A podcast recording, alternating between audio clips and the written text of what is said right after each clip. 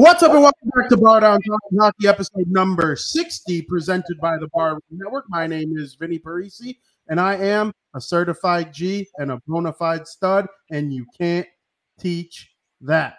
And this right here, this is Frankie Mueller, and he's seven foot tall, and you can't teach that. What up, Frank? How you doing? Good. How are you? I I'm doing good. I stole it from obviously. Well, it starts with the WWE crew. Was it uh, what were they called? Enzo and uh, Enzo and uh, Big Big Ev or Big Cass. yeah, yeah. And then one of my old favorite podcasts, Section Ten, used it for a long time, and it just popped in my head just now, so I used it. So you know, we'll see. It's Sweet. I like it. It's kind of a, it's kind of like a classic. Like everybody, and I am a certified G. Like everybody who has at any point watched wrestling or even really kind of listened to a podcast. I've heard other people use it for like National Podcast Day, like throw a tribute to their favorite podcast. It's not National Podcast Day, but shout out Section Ten. Shout out what what was their tag team called? I don't remember. Ooh, Test of Frankie's memory failing me. I don't remember. Me. Uh, Dylan or Joey would know for sure, wouldn't they? Yeah, I think Joey would draw a blank though. Yeah. So last night, Frankie and I went on a double date and we went to a golf place called Putt Shack. And Putt Shack is in what town? Oakbrook. Oakbrook, for those of you who live in the Chicagoland area. Guys, if you like mini golf, if you like bright colors, if you like drinks and food and good times, you'll go check out this Putt Shack place. I mean, it was so cool. I mean, what was your overall review of the place? I thought it was incredible. It was one of the more fun times I've had playing mini golf. You know, the thing I liked about most about it is I didn't have to keep track of the strokes mentally, like what was going on, where you have to pass the little sheet down while you take your shot, and everybody's got to keep track, and they're like, "Oh, four on the sheet," and keep tally. I like that better. That it just does it automatically for you. It's not really. I mean, the better strokes you do, the the lower the strokes you take, obviously, the more points you're gonna get um, but it's all point based. Uh, there's a lot of fun. I like the idea of the super tube and the hazard, and you know, there's there are like little mini games involved, like true or false questions and uh, a, a prize wheel. So I really like the overall concept of everything. Yeah, and you know, this video kind of I think it's That's like the exact thing. yeah, it, it looks animated though, doesn't it? But that's exactly Yeah. what the place looks like when you walk in. It almost looks like a casino. I was standing play- right there next to the Yeah. I mean, it was really cool. I enjoyed all the different courses. We only played one of the four courses. We'll probably knock out all three next time because we'll know what to expect this time around. But uh, I, I loved every second of it. And hey, you get a, you get good at it after a while. You figure it out, start feeling good about your shots, and I enjoyed it. and it's like no one's ever really out with the whole point system. I was Yeah. in first the whole time, and I ended up coming in last, just because hole seven. I never thought Beyonce would screw me over. Or no, not Beyonce. Was it Beyonce? No, Kim Kardashian. Kim Kardashian. I, I had the Beyonce question. I knew she wasn't married to Drake, so I kind of nailed that one. I had like the hardest question of all. Like I, I would have never known what happened in 1992 with Kim Kardashian, and you're getting like, oh, who's Kim Card or Beyonce married to? And Yeah. she had a easy sports question, and I forgot what Katie's was, but anyway, that whole seven screwed me. And but it was just the overall good time. G's was true or false. Mike Ditka and Will Ferrell starred in a comedy together about soccer. Yeah, and what was Katie's? It was ah, what was Katie's? I don't remember. She's bragging in the chat right now about coming in first place by seven points. Um, what was her question? I don't even remember. I think it was easy though. I think I had the hardest question by far. Yeah, Did you know the answer to my question? no, I absolutely didn't. I would have either taken a guess or aimed for the green thing. And I aimed for the green thing. I came back, and then it just went. It was uh, just the whole debacle. Yeah, I mean, it was really fun. I noticed while watching this little playthrough here that there's one that had like four holes dedicated to sports. Like it looked like there was a football themed one and a hockey themed one.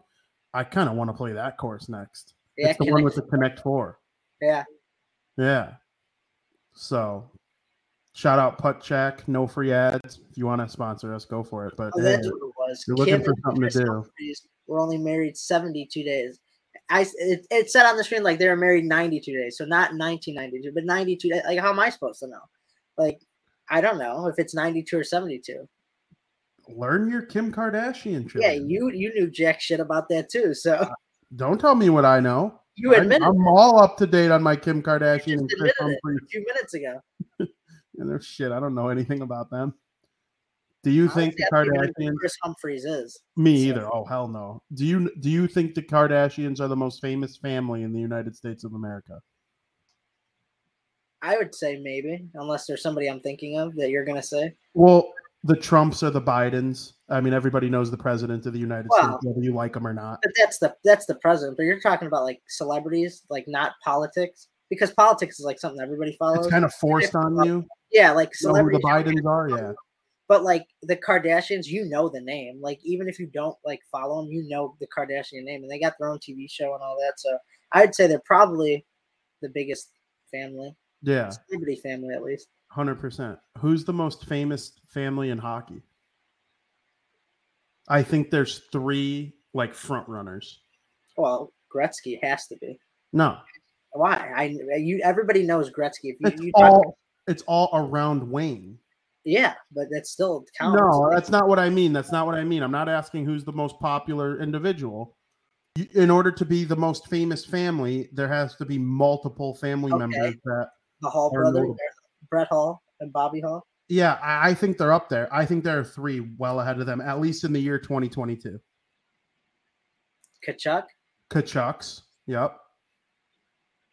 The Hull's got to be up there. I, I would I would put the Sutters as number one. I mean, five of those guys played in the NHL. One of them is the oh, coach. Oh, how? Yeah. The Howes are up there. I think the Hughes are making a run for it. That's that's my third. The Hughes are making a run for it. The, The- Hughes are the. well, Did they have fathers that played? Or Uh, Ellen played. Their mom played like women's hockey, I think, or she was an Olympian and something. Um, and then she pumped out three top ten draft picks. Two of them Yeah. are already superstars, and one of them is still a prospect. We'll what would see. you say they're most well known? Like a lot of people who are not like. no, no, I think I think they're on the come up. I I I think put them top three right now. I think it's the Sutters are the first family of hockey. Maybe I don't know Like how maybe have- there or the Hull. I still think Hull. Yeah. Now, Or I guess maybe maybe we're looking at it differently. I uh, for me like the family, Or be like- Esposito. it's got to be like three or more for me to like think of a family. That's tough though. Like the Kardashians are a family. It's Khloé, Kim, Okay, whatever we the other name. Staal brothers. The Staals. Yep, Sure, that's a three. famous. That's that's more Sure. where I'm going towards. Yeah, But three is hard. It's hard to get to three. That's what I'm saying. It is hard. There's only like five or six like true families that impacted the league like that. Yeah, look at the six Sutter brothers: Brent, Brian, Darryl, Duane, Rich, Ron reached the NHL in the late 70s and early 80s. Of course, we know Brent being in Chicago, and then of course Darryl was with the Hawks, and he's a current coach in the National Hockey League. Won two cups with the Kings, with the Calgary Flames. Currently, they just made it to the second round. We'll talk about them in a bit. I don't know, man. The Sutters. I mean, yeah, they're definitely up there for sure.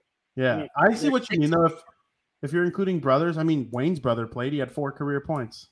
Uh, what, I think if you go like based off their name alone, it's got to be Gretzky because like everybody knows Gretzky. yeah, and his daughter Paulina's married to what's the cocaine golf or golfer, the guy who was addicted to coke. Oh, I can't think of his name. Paulina Gretzky's hus- husband or former husband. I I used to know all this stuff. Now I just watch hockey, but he was addicted to coke. um maybe he wasn't maybe i'm got my stories mixed up but you know i for me the sutters what they've done i want the hughes to get like to that level It'll take a while for sure. Like yeah you just can't say it right now. No no but the fact that one is a top 10 norris guy and one is a top 10 point per game guy in their second and third years or i think it's both of their second years or it's both of their third years and then luke is well on his way they got to be at least in people's the back of their mind I got to be honest. I've never heard of Marty Howe either. What is he like a third brother Well, Or in a- the a chat, second brother? it says Gordie Howe, Mark Howe, Marty Howe. I've never heard of Marty Howe. He Oh. was a oh. defenseman. Interesting. Well, yeah, I don't. Have what- you? Marty Howe? I know Gordie and Mark. I know Yeah, I know Gordie Mark. Andre Richard and Maurice Richard. That's actually a good poll there by Aldo. But I, I have no idea who Marty Howe is. No, me either. I would have to look that up. Obviously, the Espositos, that's a good call. But like I said, when I think of a family, I think of like more than two. Like Yeah, famous brother pairs, then we start bringing in the Sedins and, you know, a, a Staal to me is the family. Yeah. Um, uh, Subban and his brother Malcolm. Unfortunately, Jordan never really made it in the NHL, so I would just consider Malcolm and PK. Mhm. But there are a lot of big families in the NHL, Oh, yeah. and yeah, the Parisis, father and son, JP and Zach. Obviously, JP was a really good player for the Minnesota North Stars and the New York Islanders back in the day, and then of course Zach's career is still going with uh, the New York Islanders, previously with the New Jersey Devils and Minnesota Wild. So uh, Jordan played in the NHL, but I believe he was drafted. He's a goalie, but then he played his career in Europe. and obviously like when some of these guys start having kids and they grow up and like we're talking 20 years from now 18 15 years from now depending on how old they are these families might grow i don't know if the Sedins have any children who want to play hockey but maybe one day they'll be in the nhl and we'll be talking about the Sedin family or the Yeah. Family or i mean any of these brothers that are in the nhl right now Exactly. I mean, who there are, there are people not much older than us that probably remember seeing Keith Tkachuk play.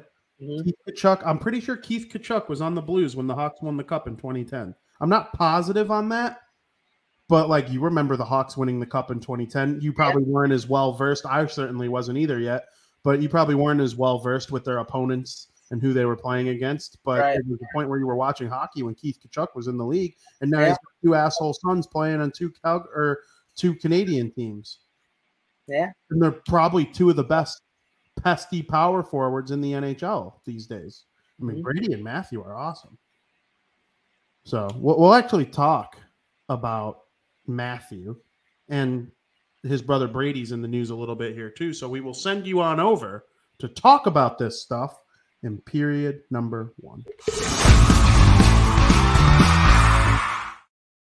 Welcome to period one, where Frankie and I are finally going to stop blabbing about the Kardashians and mini golf and talk about hockey. What do you say? it sounds like a blast uh, talking about the Kardashians and mini golf is also a blast. So I Oh, don't yeah. take back any of my shenanigans, but we got some business to take care of. The first round, Frank, was absolutely insane. When we last left you, the Minnesota Wild were done. They lost. They had already lost to the St. Louis Blues, or what did they lose that night? Like it was. It was a while ago. Obviously, the Nashville Predators were swept out of town by the Colorado Avalanche, and then I'm missing one series that didn't go seven. One series that Panthers. didn't go seven. The Florida Panthers beating the Washington Capitals. Those were the three series that didn't reach game seven. We had one of the most banana lands first rounds. It was a little dry after the first two games. Every game was a blowout, even though it was each team blowing each other out. Most series started one and one. Five of the eight series went to game seven. And that's the most in a game seven since, or most series to go to a game seven since six of them did. I want to say it was 96, is what I heard on the broadcast. So over 20 years since there were that many game sevens in one round. Frank, it's chaos in these streets without going into detail on any of the rounds specifically. What did you think of that there being that many game sevens? Did you appreciate it or did it kind of take the game seven feel away from you? Because for me, it felt it felt the same as typical normal game sevens because each one had their own individual meaning. Yeah, it, it added to it for sure, just because every game was a blowout leading up to it. I shouldn't say every game, but most of the games were blowouts um, leading up to it. And then these game sevens, they were all close. Um, we talked about the Carolina series being decided by one goal in game seven. Two of the game sevens went to overtime. Um, the Lightning, what was the score of the Lightning game? Was that It was three to two? 2-1. Two one. That was another one goal game. So it's like you had all these blowouts. Then you go to a game seven, which I love game sevens. It's one of the best feelings in hockey. Unless you're rooting for that team, then it's like I can't sit down. If like the Hawks are in a game seven, there's no way I'm sitting down. I will stand for three overtimes if I have to. Um, I will go take a walk, do what I got to do. But it was a nice change of pace. watching these game sevens are a lot of exciting. I'm glad none of them were really blowouts because um, I don't want to see a blowout in a game seven. I want to see exactly what we're witnessing right now in the, these highlights. I want intensity, and that's what we got through every game seven. Absolutely. Of course, we're going to lead off with the most contentious series of this show. Um, I'm the one who was wrong. The Toronto Maple Leafs were defeated in seven games by the Tampa Bay Lightning. And before you bury into me, I'm just going to talk a little bit here. I, from the bottom of my heart, thought that this was the year that the Toronto Maple Leafs got it done. I mean, Marner and Matthews, since playing together, since starting to play together, are 0 and 9 in first round clinching games. They had a chance to eliminate the Bruins twice. They had a chance to eliminate the Lightning. 0 and 9 in games where they can advance to the second round. They've had nine opportunities and they've blown every single one of them. And I I don't know where I'm gonna go forward with this Leafs fandom and like my thoughts on them next year and stuff like that, because chances are they're gonna be just as good, if not better, next year. I mean, I think they are one of the five best teams in the NHL. I they probably would have blown out Boston. They probably would have killed Carolina. They would have dummied Pittsburgh or New York. But the Tampa Bay Lightning, they they gave them a tough draw. They took them game seven and they lost by one goal.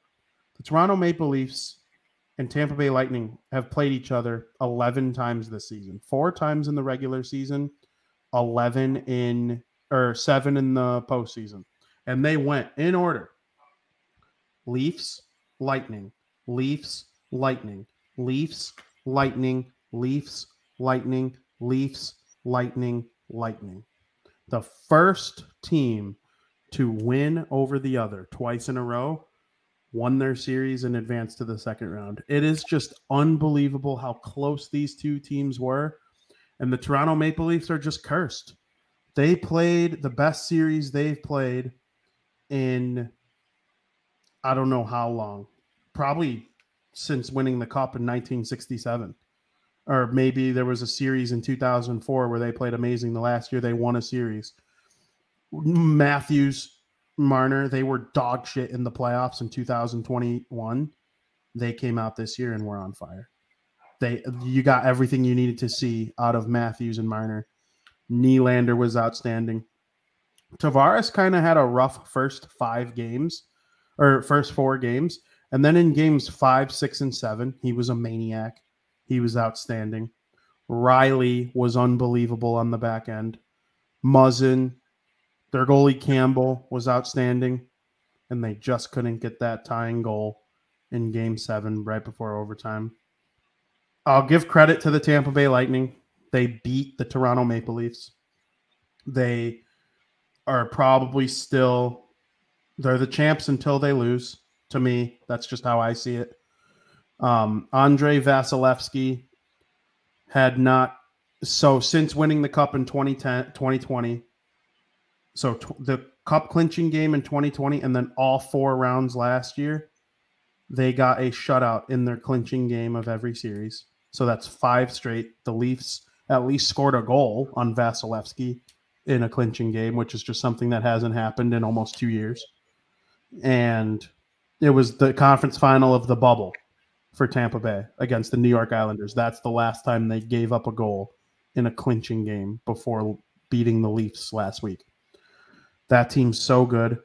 Um, the Leafs had everyone pretty much healthy, ready to go, and Tampa Bay lost Brayden Point. And Brayden Point is as good of a player as there is in the NHL. His motor's always running. He's always giving it full effort. He's he's like a little like a little uh, spider monkey out there.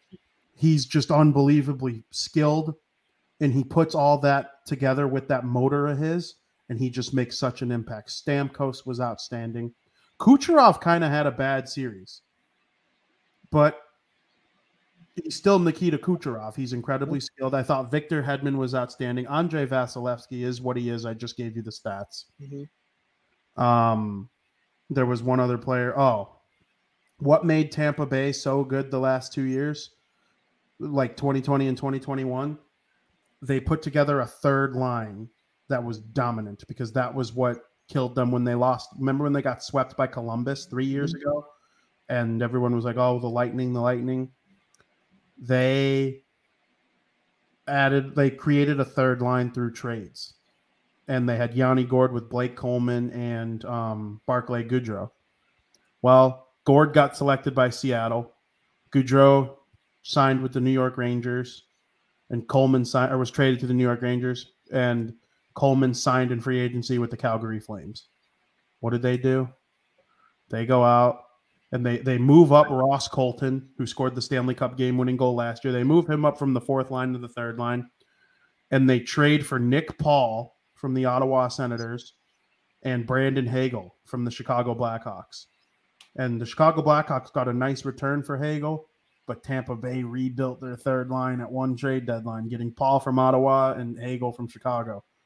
And that third line pretty much replicated what the Coleman, Goodrow, Gourde line did in the bubble and, of course, last season.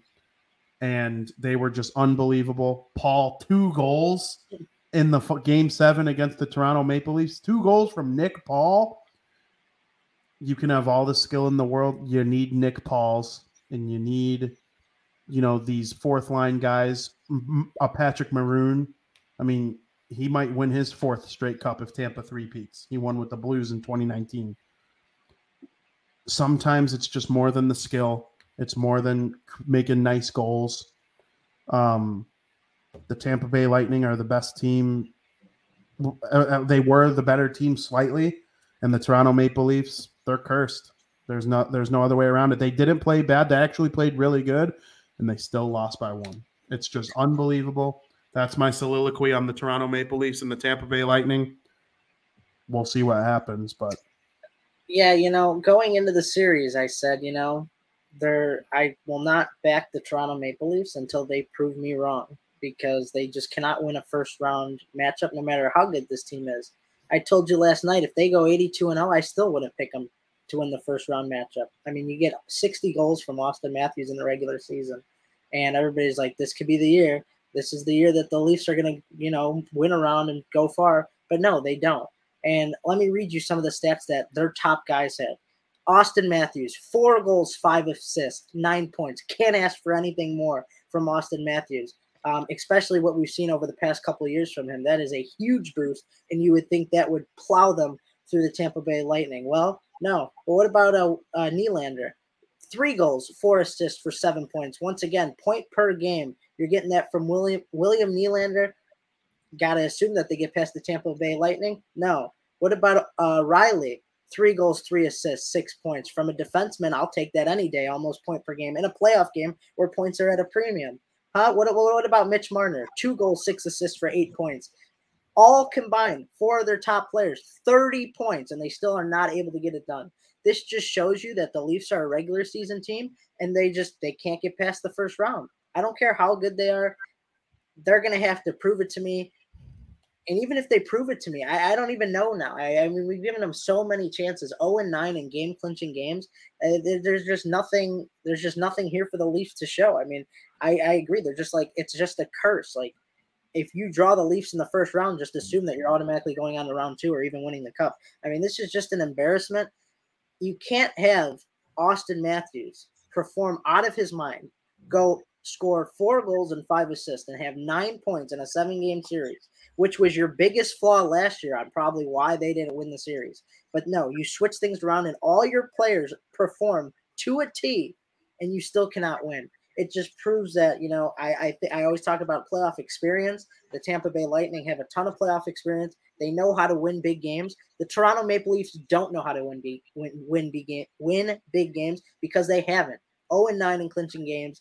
The Toronto Maple Leafs. It, it's just to me, it's embarrassing. If I was a fan of the franchise, I would be. I would have it up to here with them because I this just can't happen. There's something going on. They need goaltending. Maybe get a new coach do something, but something's got to change because they shouldn't be losing in round ones every single year. Just something's wrong.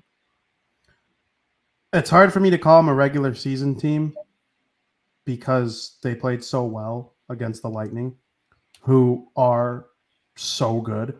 And Vasilevskiy's I, I said it to you yesterday off camera. I think Vasilevskiy's going to get himself into the conversation with Brodeur, Roy, Hasek as like the greatest goalie ever. Like, I, I mean that. He is unbelievable. He's gonna. He could have three cups in a row. He's already got two. You know, he's got a Vezina trophy. He's walking into the Hall of Fame, and he's what in year five, if that. So the Leafs played so good and lost. I would have liked to see the big boys step up in game seven. Obviously, they didn't in terms of goal scoring. You know, we're going to get to the other series in a little bit, but Panarin, Gaudreau, you know, Tkachuk, Teravainen, McDavid, these guys went off in, you know, game seven, Auston Matthews didn't score. Mitch Marner didn't score. So are they not a regular season team or are they not a big game in the playoffs team? I think it's big game in the playoffs team because they had every opportunity to win this series and they just squandered it. Mm-hmm. And uh, they're going to bring back Dubas and Keefe. There's no way they don't. They're going to give one year from now, if we're having the same conversation, then I think Dubas and Keefe are gone. But as of right now, there's no way. There's just no way they fire that GM put a team on the ice that is elite. They are top five. And I do stand by my um by my initial statement. I think they would have beat Boston. I think they would have beat Carolina. But we talk about it all the time this franchise is cursed. They got the Lightning. And a big game seven. You got to take care of the Lightning in six right now. That's what it seems like. You can't put them, you have to have their backs against the wall when yours isn't in order to beat these Lightning because Andrei Vasilevskiy just doesn't lose those clinching games. Just doesn't, at least lately. He probably like. Are they going to three-peat? I don't know. Maybe. I'm. I don't think any of the teams left are off the table now in the first round, I kind of thought the New York Rangers had no chance. Now I think they do. I thought the Dallas Stars had no chance. I thought the Nashville Predators had no chance. Outside of those, and the Rangers proved me wrong. Now I think they have a chance. But when it gets to the second round, now I think every team has a chance. But the Tampa Bay Lightning, kind of Hall of Famer at every position. We've said it on this show a thousand times, my man. It's just, it's unbelievable. I'm sad. I'm gonna root for the Leafs next year. I'm gonna put on my Maple Leafs pom poms in the playoffs again next year. Maybe eventually I'll be right. Maybe not. But the only thing I'll say, I don't think they're getting rid of Dubas or Keefe. I think they make a big move. I don't know what the big move is. Huh? They need goaltending. They do, but Campbell wasn't the problem. I, know, I still would upgrade. Would for maybe a couple games, but I mean some of those games. Come on. Sure, but Vasilevskiy got lit up in one of the games. True, but consistency. Yeah, I mean, I mean, uh, Campbell doesn't have a playoff experience. If they had Corey Crawford in his prime, would he have given up less than two goals on Saturday night? What are you saying? If he played for Toronto? Yeah. If if if any like cup winning game seven, but any I would take any goal. I would take Jonathan Quick on the Leafs just because he has that playoff experience, and I think they would have had a better okay, chance. That's a good point. But Campbell gave up two goals in Game Seven. Yeah, yeah. I'm, talking, about other game games though. Well, what about Game Six? He gave up three in regulation, and one of them was a five on three. I, I I don't know what the answer is for the Leafs, Frank. It could be a goalie. If they had Vasilevskiy, they would have beaten the Lightning. There's no doubt about that to me. Maybe they are so cursed that even Vasilevskiy can't save them. But to me, I would try to build their third line not good enough. I need build a third line around Bunting. Get Bunting off of Matthews and Marner's line he can drive offense well enough to be on a third line. Be, make him the best player on a third line. Make him your Yanni Gourde, or make him your um, Nick Paul. You know what I'm saying? Yeah.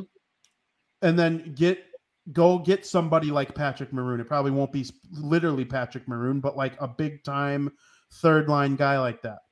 See if Seattle's see what Seattle's dishing out this summer. They're probably going to be dishing out a lot of those good third line guys this summer. You know, as they rebuild their, or I guess you could say, continue building their team. It's hard to rebuild a, a expansion team. You get what I mean, though. Seattle, maybe they'll trade Yanni Gourde back. There, there are plenty of ways to rebuild that, or not back to the uh, Leafs. There are lots of ways to do it. They were talking about something, and I'll, I'll get your thing on this, and then we'll move on to the rest of the series. It's apparently so nice to be a Toronto Maple Leaf, even if you're you stink. Like they treat you well. The fans are obsessed with you no matter what. It's a good place to play and you're comfortable there. And yeah, the media is pretty scrutinizing to the stars, but if you're someone like Wayne Simmonds or Jason Spezza, those guys would rather retire now. It's, this is straight from Spezza's mouth. They'd rather retire now than go play somewhere else. I think that's kind of a problem for the Leafs. Guys aren't going there to win. Guys are going there because it's awesome to play for the Leafs. They need to get people in there that want to win. They need to match Auston Matthews' intensity. They need to match Mitch Marner's intensity. Trade Nylander yeah. for three third line players. I'm being dead serious right now. Well, I'm just, I mean, if I was a fan, I don't care how nice it is to go play for the team if you're a Toronto Maple Leaf. But if I'm a fan, I'm irritated. So I don't, I don't care who you are. If you're Wayne Simmonds, Spezza, Matthews, uh, Bunting, right? I don't care who you are. So I don't know, like, I guess what you're saying, if that's true, and then it's just fun to go play there. But I would be pissed at everybody, just the whole team in general. Like, guys, you got to step up. Um, but if it's yeah, if it's really that mentality and that mindset going in there, that's a bad mindset to have. Like, oh, I'm just gonna, I'm gonna be loved no matter what. I could shit the bed and I'm still gonna be loved. No, I don't want that mindset on my team. If I was yeah. running an organization, you know, it's not gonna be like that. That's the problem. And the Maple Leafs don't have one owner. I believe Rogers owns the Maple Leafs, and that's just always an issue. The Green Bay Packers deal with it too. They don't have one owner who could get so angry at them losing that they can mm-hmm. just go down there and scream at everyone and fire everyone and seize control. That that's not how it works with the Maple Leafs. You know, if Rock Wirtz is so pissed off about how much of an asshole Jonathan Toews has become, he can run right downstairs and say, "Hey, Davidson, you want to keep your job? Trade Toews yesterday." That's uh, just an example. I'm not calling Toews an asshole. It was just a random name to tag to Rock Wirtz. Mm-hmm. But that's not how what it is with the Leafs. So this is the biggest offseason in franchise history for them. The Lightning move on. We'll talk about what happened with them yesterday in uh, about a period. But moving on, friend of the program, Joey Parisi. Your Boston Bruins have been eliminated seven games by the Carolina Hurricanes. The home team won every game. And not only did the home team win every game, the home team kind of dominated every game. I know Carolina only won game seven, three to two, but uh, Pastrnak scored with like 20 seconds left in that game to make it 3 2. The Hurricanes kind of dominated the game. Like they they took game seven and ran with it. Uh, former Blackhawk dumbest trade, one of the dumbest trades in team history, Teuvo Teravainen. Just had an absolute amazing game for Carolina. I picked the Bruins. You picked, huh? Don't forget about Raanta, ex Blackhawk either. Yeah, yeah.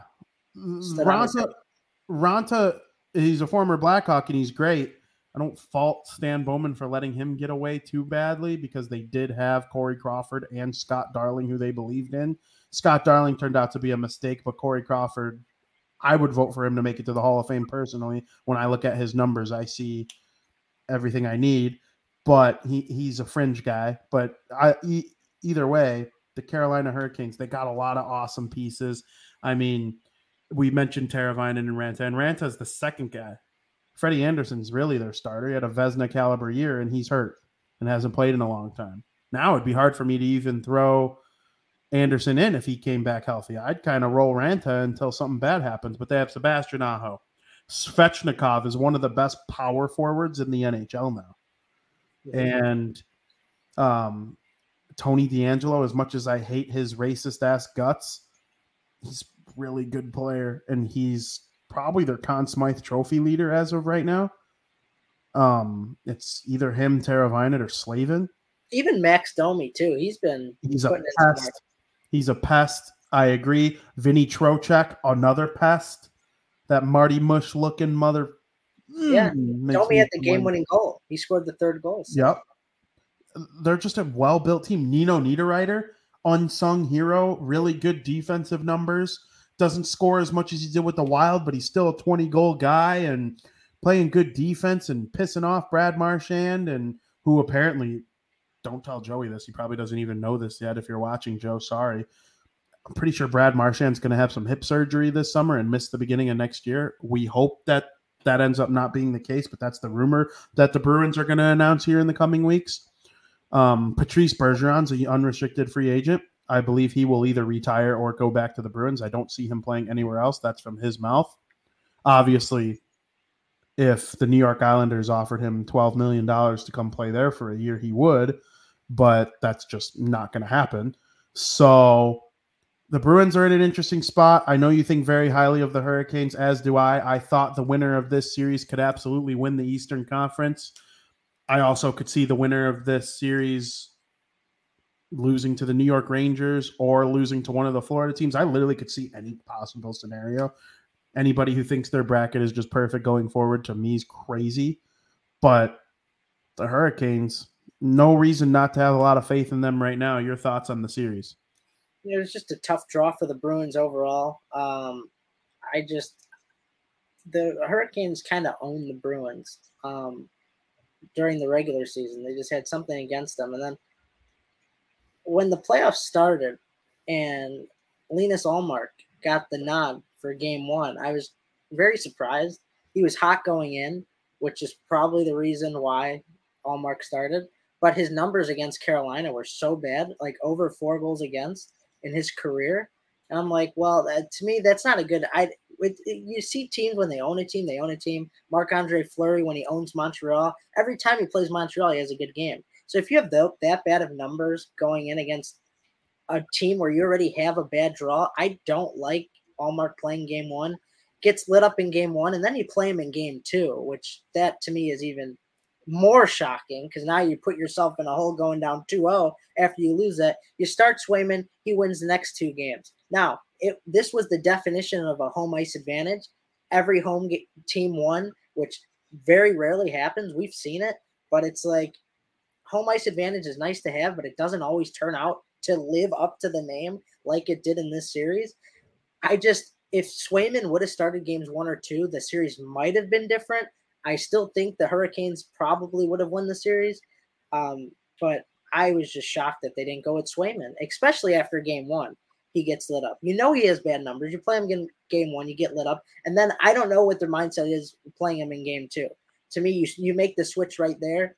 Um, Joey agreed with the decision. I talked to Joey about it, um, but me personally, if I was Bruce, I, I'm playing Swayman to start the series, and if not, if Swayman doesn't, you know, pan out well, then you could go to Ullmark. But at least you go with the better option first, in my opinion.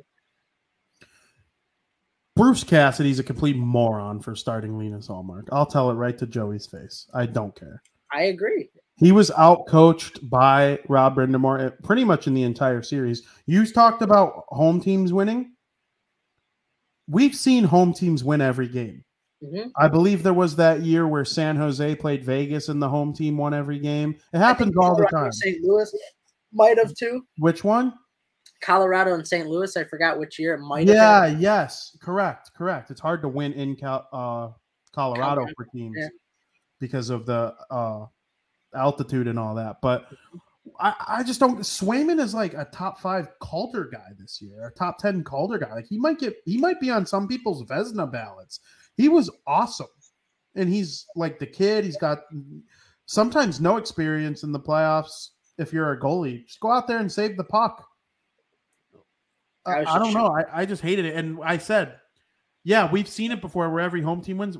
We haven't seen it where every home team dominated like that before. Mhm. Like game seven was one goal. Carolina was the way better team in the game. The Bruins got lucky to even be within one, and it was a Pastrnak goal with 20 seconds left. And when he I- scored, he wasn't even excited.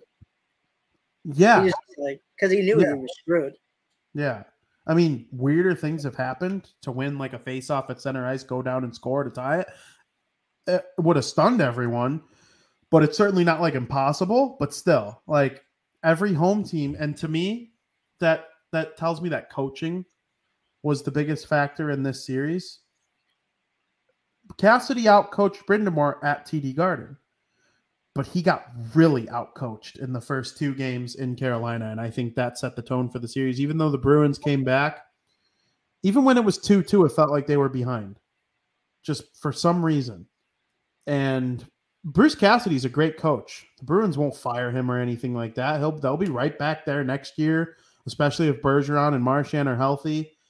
But I just I cannot believe they went with Ullmark. You you can't rely that much on matchups Mm-hmm. in the playoffs.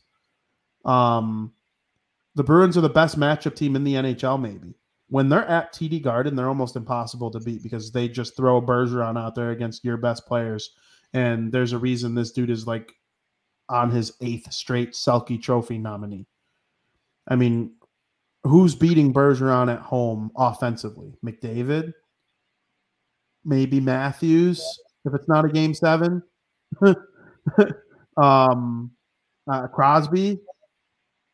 Uh, That's about it. I even think like the higher but not S tier offensive players get shut down by Bergeron. Jack Hughes, Patrick Kane, Mhm. um, Kopitar. These guys mostly get shut down by Bergeron at home. But when you don't get to choose who he's playing against on the road and you can't muster up goals in your bottom six, talk about a team that needs bottom six help. I like Holla and I like Craig Smith and Charlie Coyle. Nice guys, good players. They need a dog in the bottom six, like a dog. I don't know if he's a prospect in their organization right now or somebody they make a trade for. They missed Krejci. There's no doubt that they missed Krejci in the playoffs. There's no surprise to me. The Bruins hardly ever lose in the first round. They're like the opposite of the Leafs. They don't always win the cup necessarily. They haven't won it since 2011, but they get to the cup, they get to the conference finals, maybe lose to the Lightning here and there in the second round. David Krejci was there for all of that, and not having him this year was uh, outstanding. So it sucks for the Bruins. I don't know if you have anything left on that series, but tough. just tough to throw the first two games away by playing Ullmark. I mean, because then those next two at home are must win. So I just I poorly coached series um, from the Bruins. I think I gotta agree with you. But I mean, ultimately the Bruins have nothing to be ashamed of. They brought it to Game Seven. It's just hard to win on the any. It's hard to win on the road, you know, especially in the playoffs. That's why home ice is a thing. No doubt. We talked about Matthews not really scoring in game seven. You know who might have put on the best game seven performance individually I've ever seen is number 97 up in Edmonton. The first shift of the game, and of course, for those who don't know what I'm talking about, the Edmonton Oilers defeated the Los Angeles Kings two to nothing in game seven. It was in Edmonton. The place was rocking. First shift of the game, Connor McDavid goes out there and just makes one of the biggest hits of the entire series.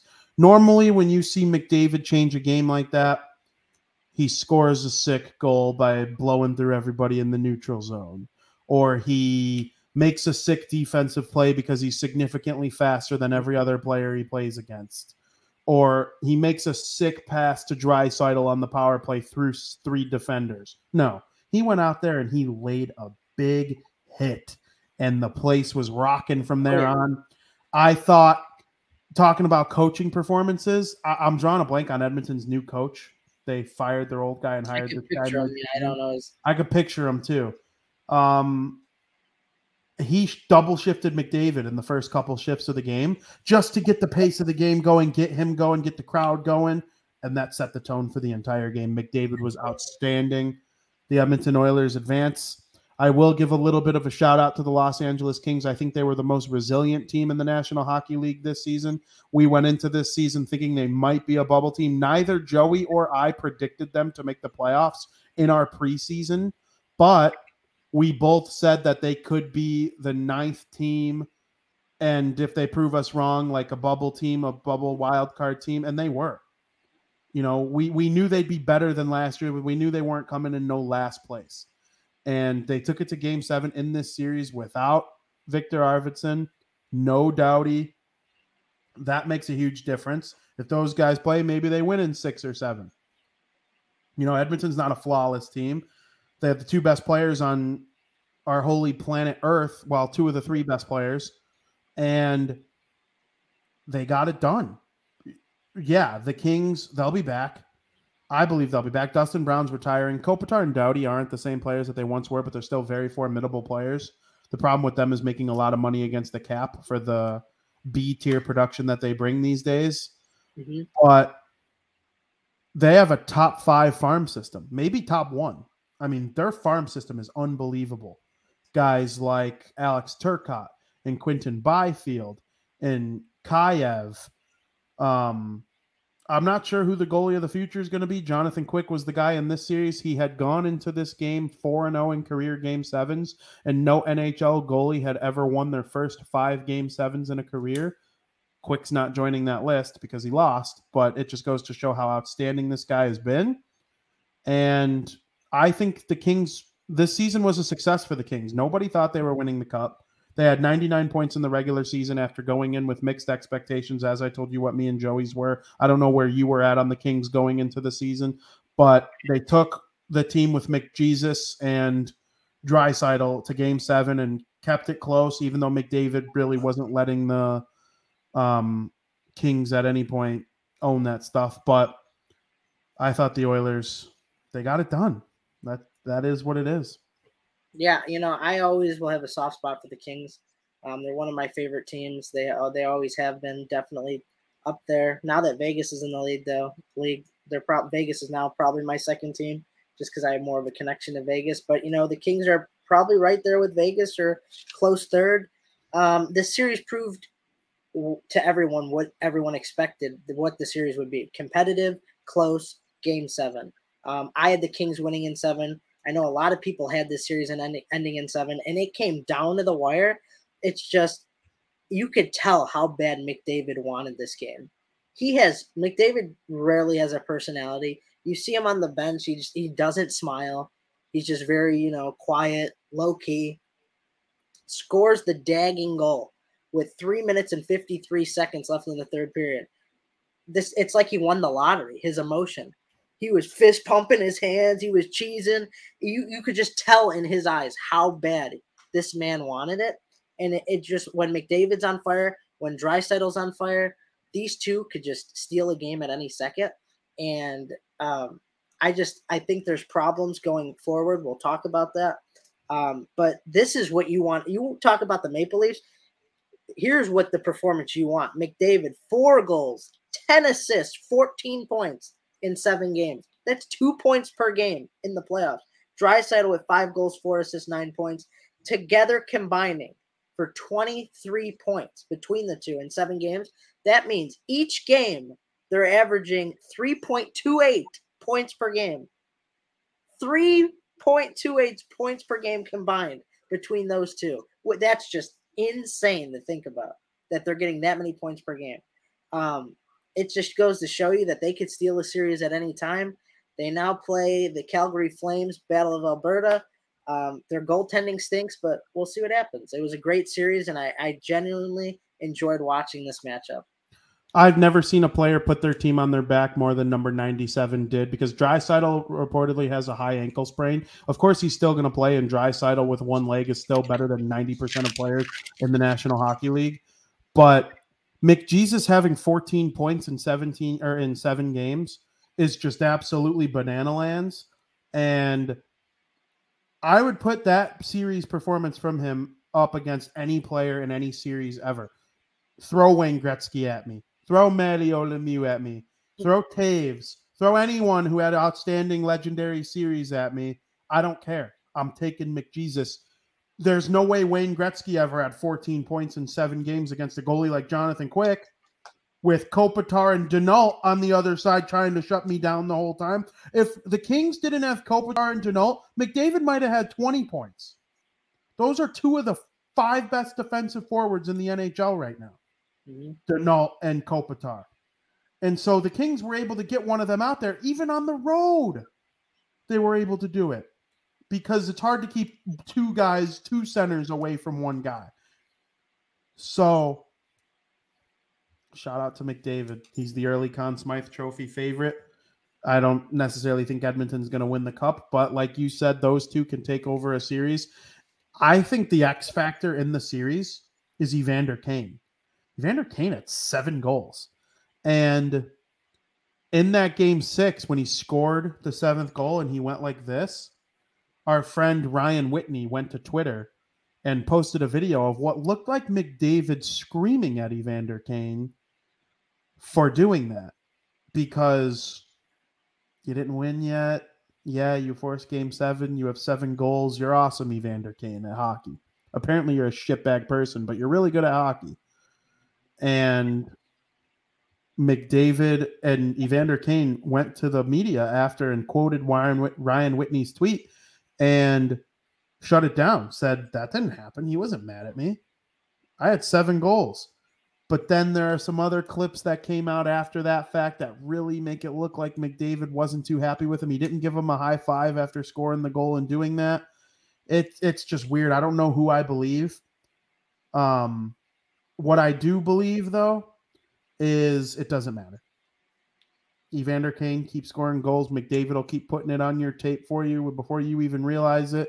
McDavid knows where you're going more than you do, probably. And as long as Draisaitl can stand up and keep ripping those one tees on the power play, they have a chance to win. I agree. I mean, I think we said it pretty good. I mean, you know, uh, the thing I was hoping for through the whole series was entertainment, and that's what I got. So I can't complain. Yeah. And I know you like the Kings. I don't mind the Kings. I actually kind of like the Kings. I respect the Kings. I'm excited to watch a lot of their prospects make it to the NHL over the next five or six years. I think they will be a cup contender again really soon.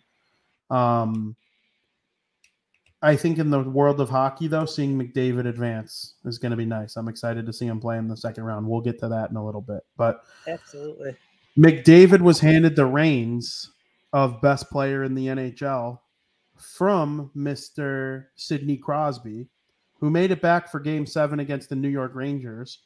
And it was the one first round game that went to overtime. Artemi Panarin scored in overtime, and the New York Rangers defeated. I'm sorry, one of two first round games that went to overtime. Excuse me. Um, Artemi Panarin scored in overtime. The game was an instant classic. The other overtime game to me, not as much of an instant classic because I think one team will get to that. But the Penguins and the Rangers each had an equal chance to win. They both deserved to win, and the Rangers got the power play in overtime, and Artemi Panarin sniped at home, and Madison Square Garden went crazy. They became the first team in NHL history to win three straight games to come back from 3 1 in comeback fashion.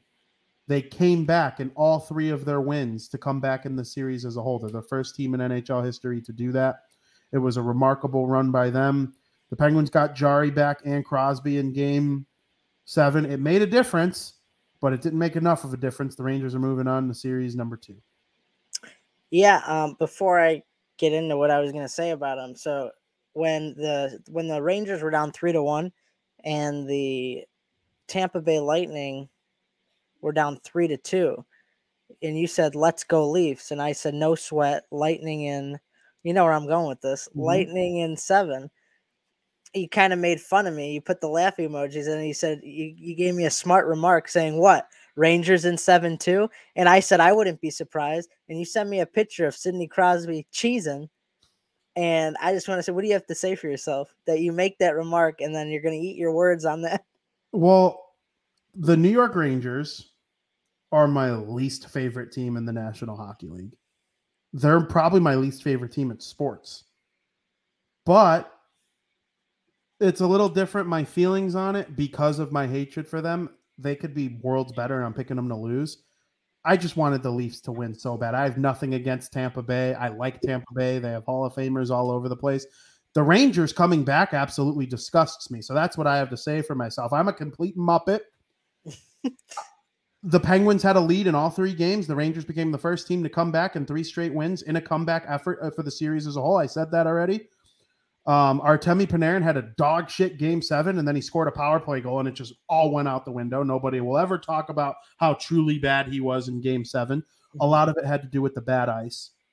They, there was a lot made about the bad ice at Madison Square Garden from both teams. It's not Penguins complaining, it's not Ranger hater me complaining.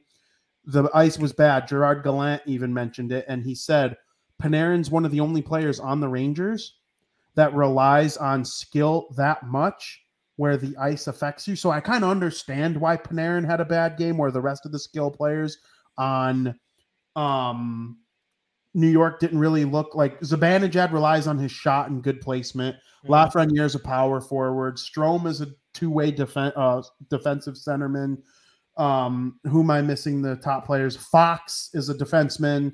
Uh, K'Andre Miller, really good shot, good solid on the back end. Shesterkin's the second best goalie in the world, in my opinion.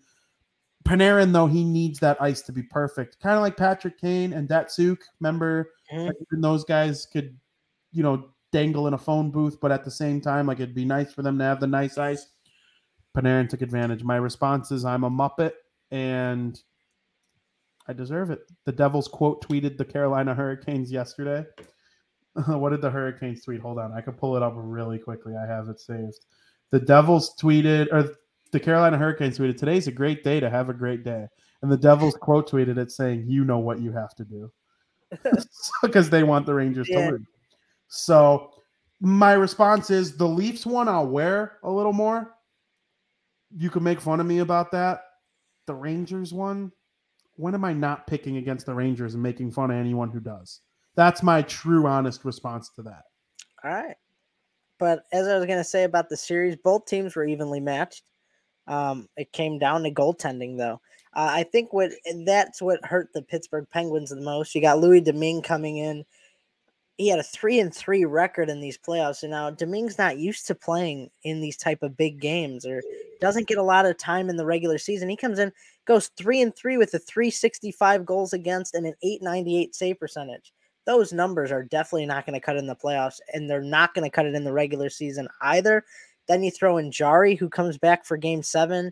To me, it's a little too late. Returning from an injury after a prolonged period of time ain't easy. Now you're throwing him into a pressure situation in game seven.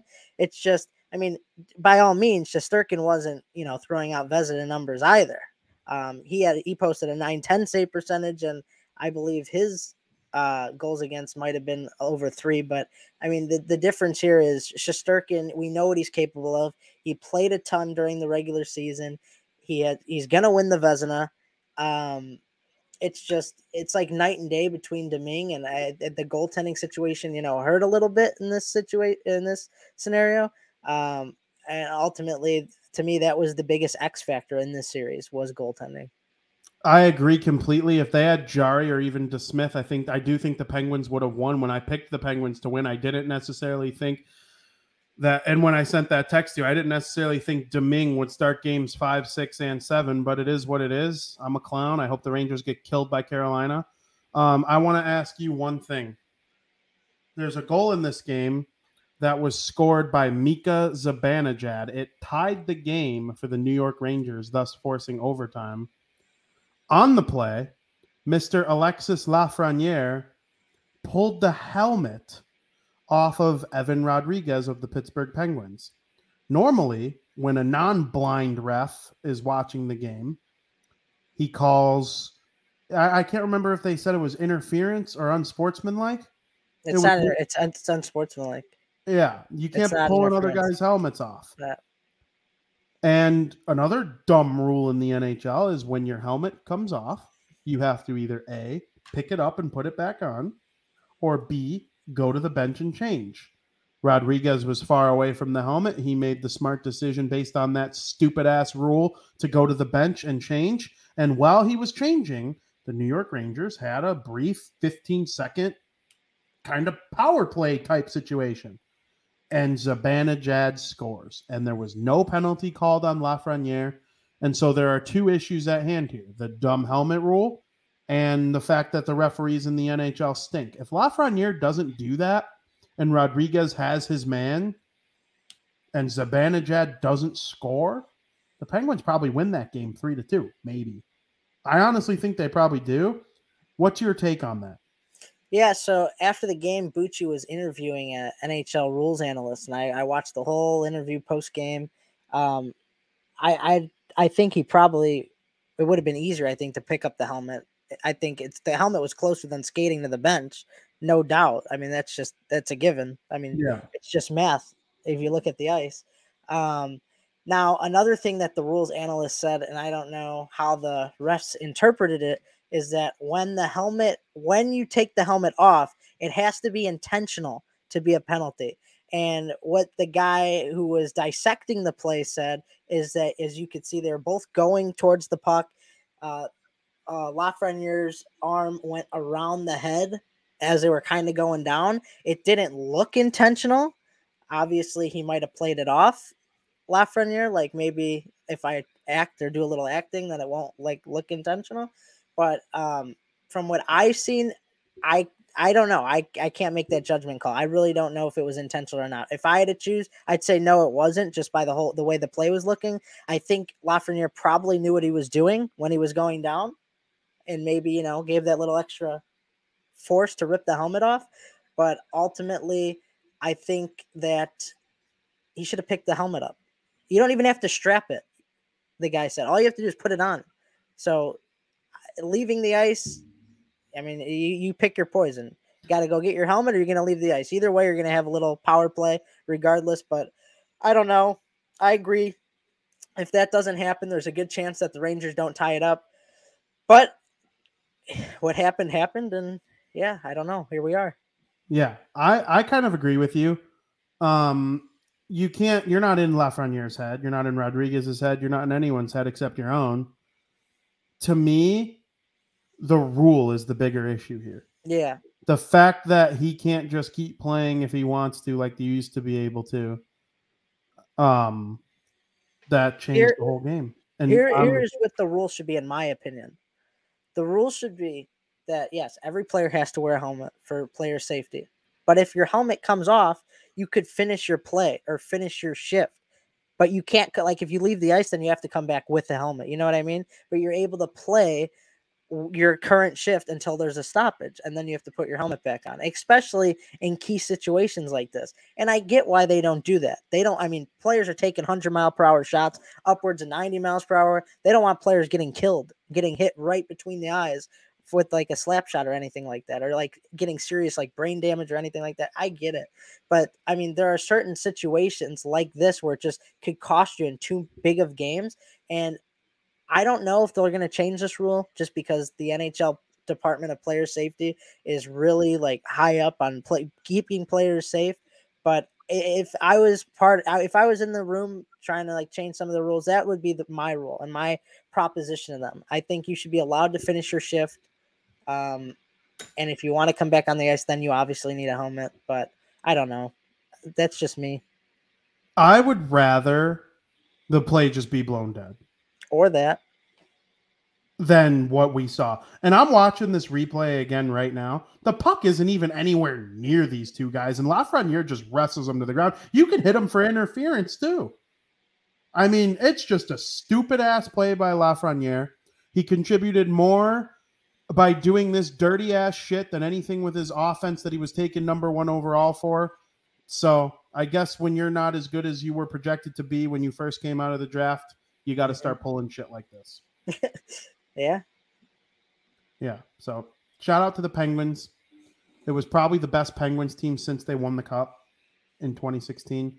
I think things would have been different had injuries not taken a point. Evgeny Malkin and Kristopher Letang are both unrestricted free agents. We'll get all over all of that throughout the summer. It's just something to plant into the Barroom Network's hockey fans' brains um, as we move forward. It's something we'll get into, of course, where we think they end up. How much do we think they're going to get? Apparently, they each rejected 15 over three years. So that's 5 million annual, 5 million against the cap. That would be a significant pay decrease for both of them, but they're both in their mid 30s. Apparently, Sidney Crosby wasn't happy with hearing about these offers. So is this the end of the Penguins as we know them? It's very possible.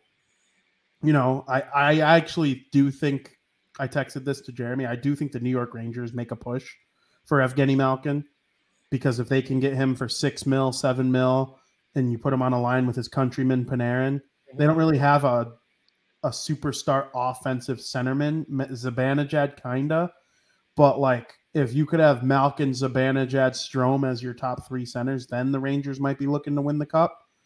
But we'll see what happens. Penguins are done. Rangers move on to play Carolina. The last game seven that we have to talk about was probably the most interesting game seven. It was the second best game seven because it did go to overtime. And even though I don't think it was a straight up instant classic like the Rangers versus Penguins, it's of course the Calgary Flames against the Dallas Stars.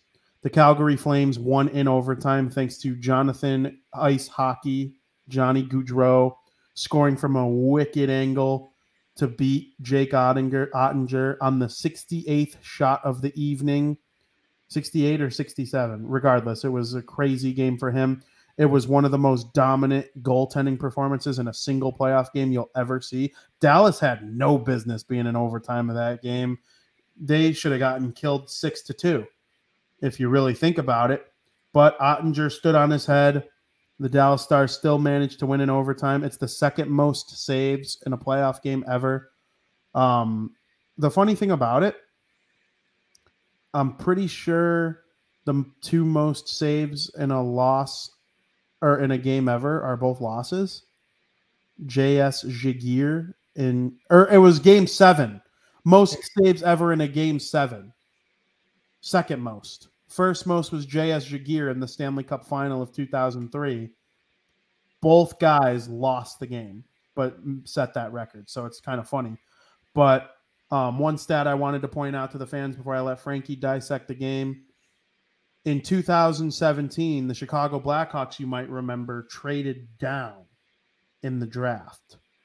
And they traded the pick 26 to the Dallas Stars and the Hawks moved down to 29, where they brought out Patrick Kane and Jonathan Toews, and they picked Henri Jokiharju in front of the United Center crowd. Well, three picks earlier, while Toews and Kane were getting their suits on, the Dallas Stars went out there and selected Jake Oettinger, who is now their heroic goaltender. He started the year fourth on their depth chart. They started the year thinking they were going to have some sort of trio of Ben Bishop, Anton Khudobin, and Braden Holtby. And then Holtby got hurt. Khudobin kind of stunk, was hurt. Ben Bishop retired. Now it's Oettinger's team, and he's their bright young goalie. They have a star forward in Jake Robertson. They have a star defenseman in Miro Heiskanen and now they have a star goalie in Jake Oettinger. So I don't think Dallas is done. They got to figure out Jamie Benn and Tyler Seguin, who make way too much money for being a fourth line center now and a third line winger, which is what Seguin and Benn were in this series, literally. But once they figure out that situation, I, I think they have a bright future too. They have a lot of good prospects. So, yeah, you know, I'm surprised that the Stars even took two games off them I thought the Flames were going to win kind of easy just because what we saw from game one. I just want to go on the record and say you can't expect to win a playoff series by trying to defend the net. It's just not going to happen. I mean, the Flames had 255 shots in the series. They averaged 42 and a half shots per game, which is just crazy. That cannot even be near what you can allow per game. Um, and the Dallas Stars, only ever or only shot 174 shots in the sh- series, which were 29 shots per game. I mean, we're talking about a 13 and a half shot per game difference. I mean, that just cannot happen. And that uh, you have veterans on the team like Ben Pavelski, Seguin. You got all these veterans who are used to the playoffs and you got playoff experience, but you just get pounded, pounded, pounded on the, the shots. You're not going to win games giving up that many shots on goal. And the interesting part is that the Dallas Stars, they made virtually every game interesting, even the ones they lost. And that's why you never wanted to go to a game seven because anything could happen in game seven. Oettinger could have stole that game. The Dallas Stars could have got a luck, lucky bounce, and we could be talking differently right now. They almost but, did. I I know, and Seguin, I just Seguin had that backdoor chance, and he and like got his scary. out, and it went like just wide of the net. and that's what's scary. That's when it's like anybody could steal a game in a game seven and anything could happen. But it's just they the veterans on Dallas didn't carry the team enough. They didn't pressure Markstrom enough, in my opinion.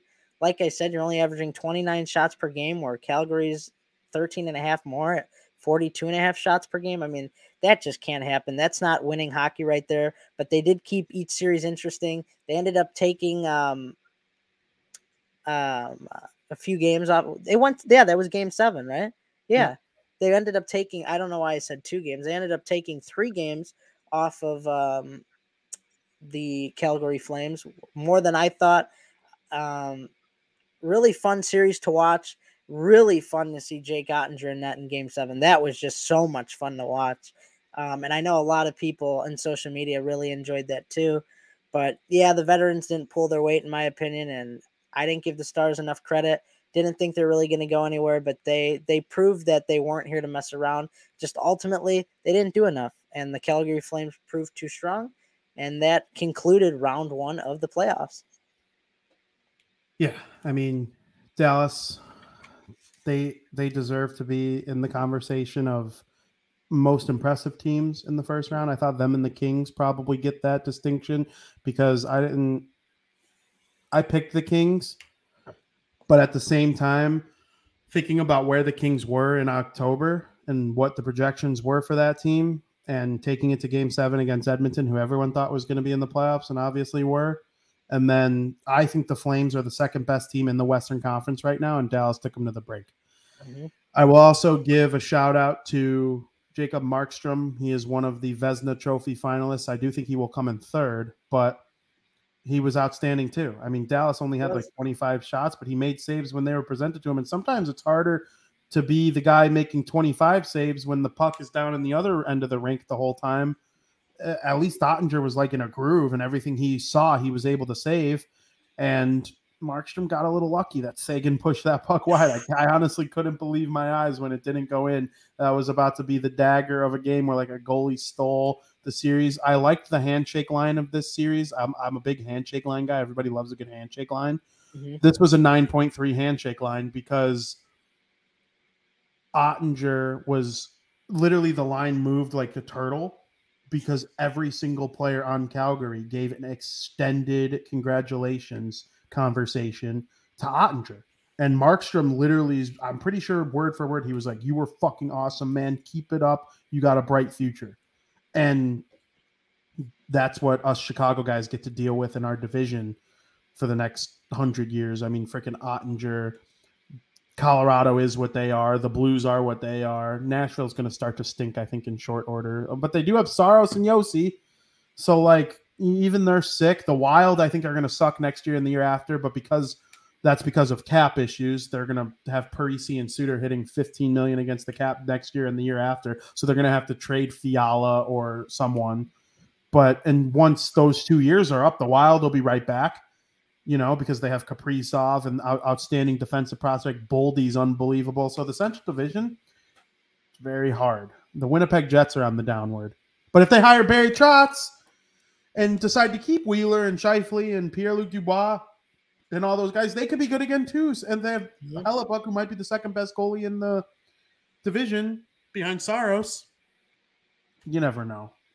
So tough, tough, tough, tough. But the first round was brilliant. And now we're going to move on to the second round. We're going to talk about all those teams that won playing against each other in period number two.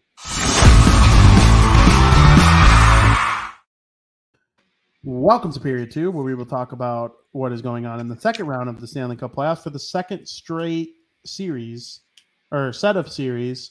Bar down talking hockey started in between the first games of game of the first game, if that makes sense. Like half the, the half of the teams left played their game one, the other half goes tonight. It was like that in round one too with bar down. So NHL, stop starting your series on Tuesdays. Nobody likes you. Um, last night, it was very interesting. The Tampa Bay Lightning, who defeated the Toronto Maple Leafs, as we discussed, took a one nothing series lead over those pesky Florida Panthers. The score was four one, but it was a 3-1, 2-1 type game. Like Tampa got the lead late, and then they added the empty netter. I think um, it's just it's just remarkable what the Lightning do. And the Panthers tied it late at 2 Mhm. and then they waved the goal off for the puck hitting the back netting. Mhm. But the Panthers are outstanding and the Lightning are outstanding. I think this series goes to the brink, but I'm I wish I was a little more confident in the team that I picked to win the Stanley Cup to dethrone the champs. I don't know. We'll see. What's your take on what happened last night and who you got in the series? Uh, I got Colorado winning the series. Um, Uh, they no, always, we're, this is Tampa, Tampa, Florida. oh, Tampa, Florida. Okay, hold on. Um, I um, I'm You not didn't spoil surprised. anything though. Everybody knows you got Colorado to win the series. Everyone does, except yeah, for you people threw in you threw a curveball on me. Well, they played first. True. But um written down I had it backwards. I have it Okay. opposite. Um I'm not surprised the Lightning won game 1, right? The Panthers did not look good against the Washington Capitals at all, which was a little worrisome. And now you're coming in to play the defending Stanley Cup champs, back-to-back champs, and honestly not surprised. In the bracket, I got the Panthers. I think I'm flipping though. I think the Tampa Bay Lightning are going to win this series um, just because of what we've seen. They've just been dominant. The Florida Panthers don't really scare me um, that much. It's like they got the uh, President's Trophy curse on them right now from winning the having the most points in hockey. The the Lightning actually had nine different players contribute on their four goals in the series.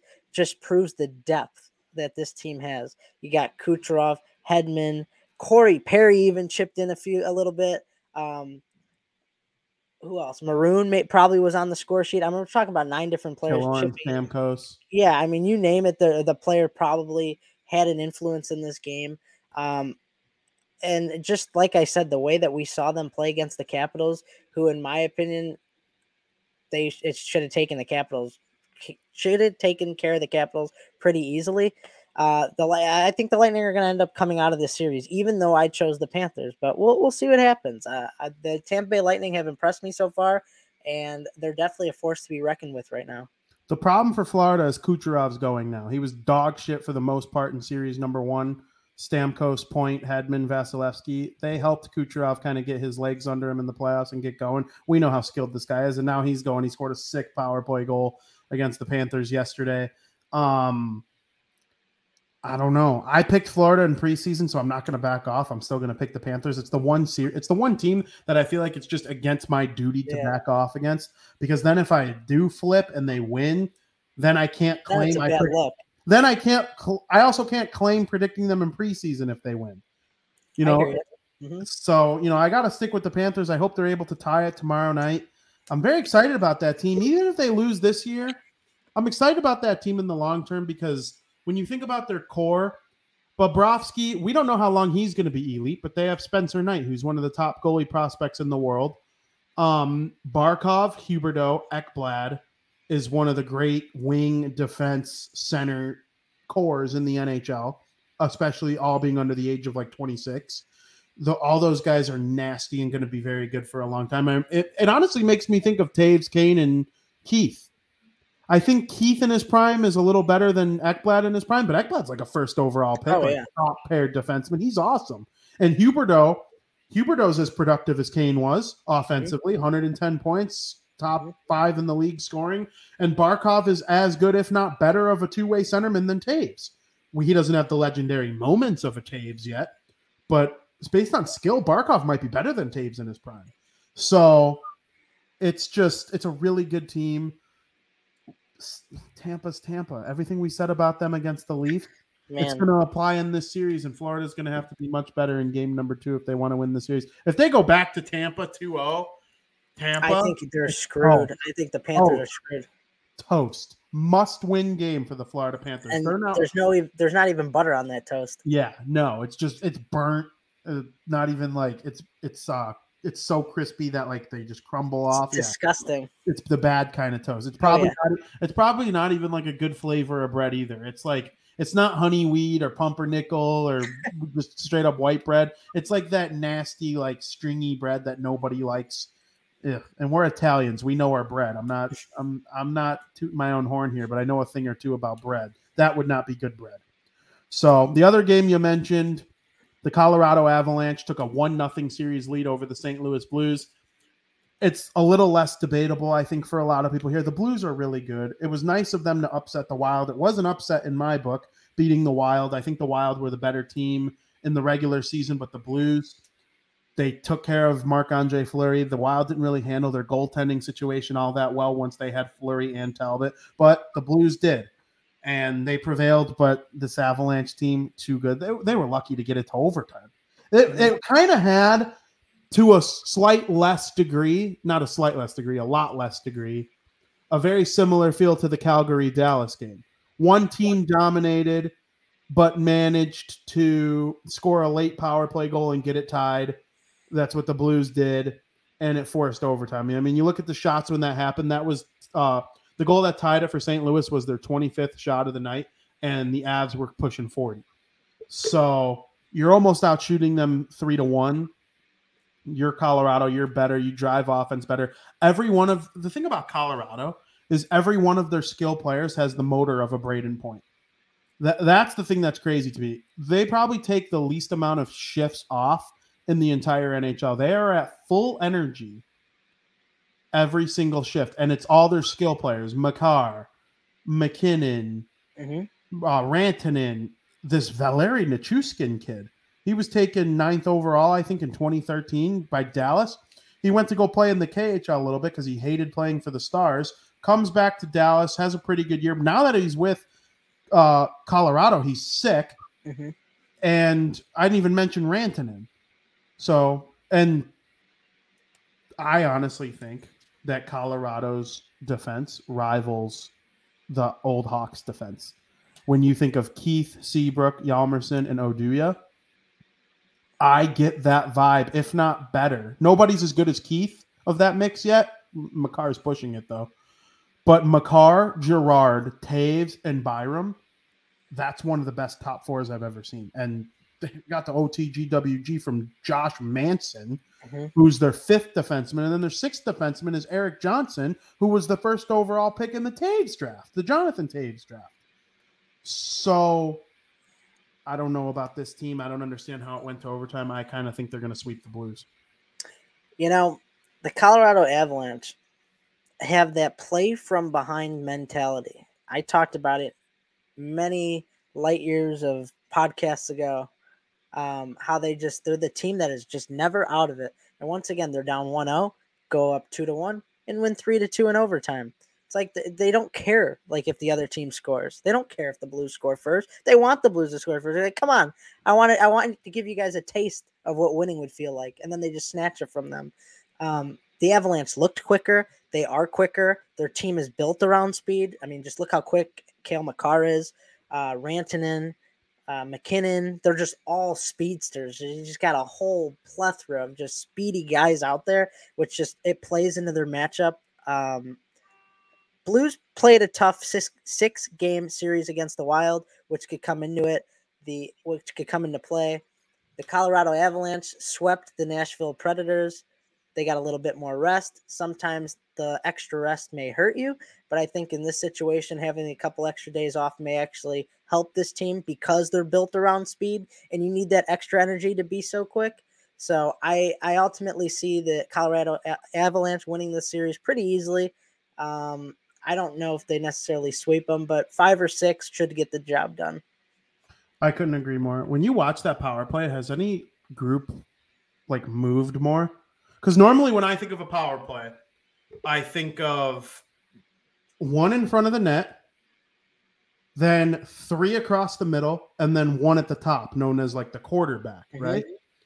Colorado, they like move more than any power play. Makar oh, zipping around, and basically the only one who's in place is for the most part Landeskog, like stays in front of the net in case there's some garbage to clean up. But like the way Rantanen and MacKinnon and Makar move this thing, and then you could choose whatever other person you want out there.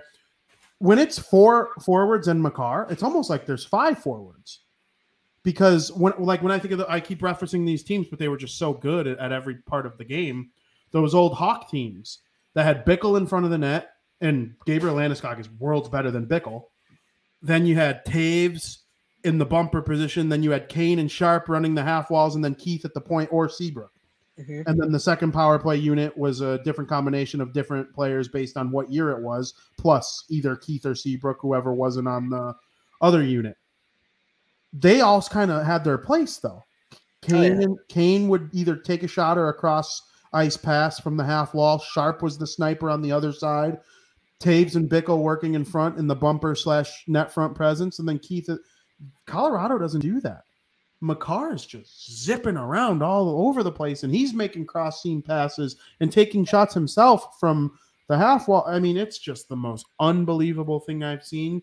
When Schenn took that power play at the end of regulation yesterday, I thought it was over right there. I'm like, these guys are getting ready to go. They're, they're going to take advantage of this borderline call. I don't know if you agreed with the call. I really didn't have a take on it. I was just kind of more thinking about the fact that Schenn is so angry that he like broke the camera on per like he smashed the camera Mhm. in the penalty box and they just went on this crazy run on the power play. They didn't score, but they kind of had the momentum the rest of the overtime and Mhm. thus scoring that goal. Josh Manson, there was some net front presence there.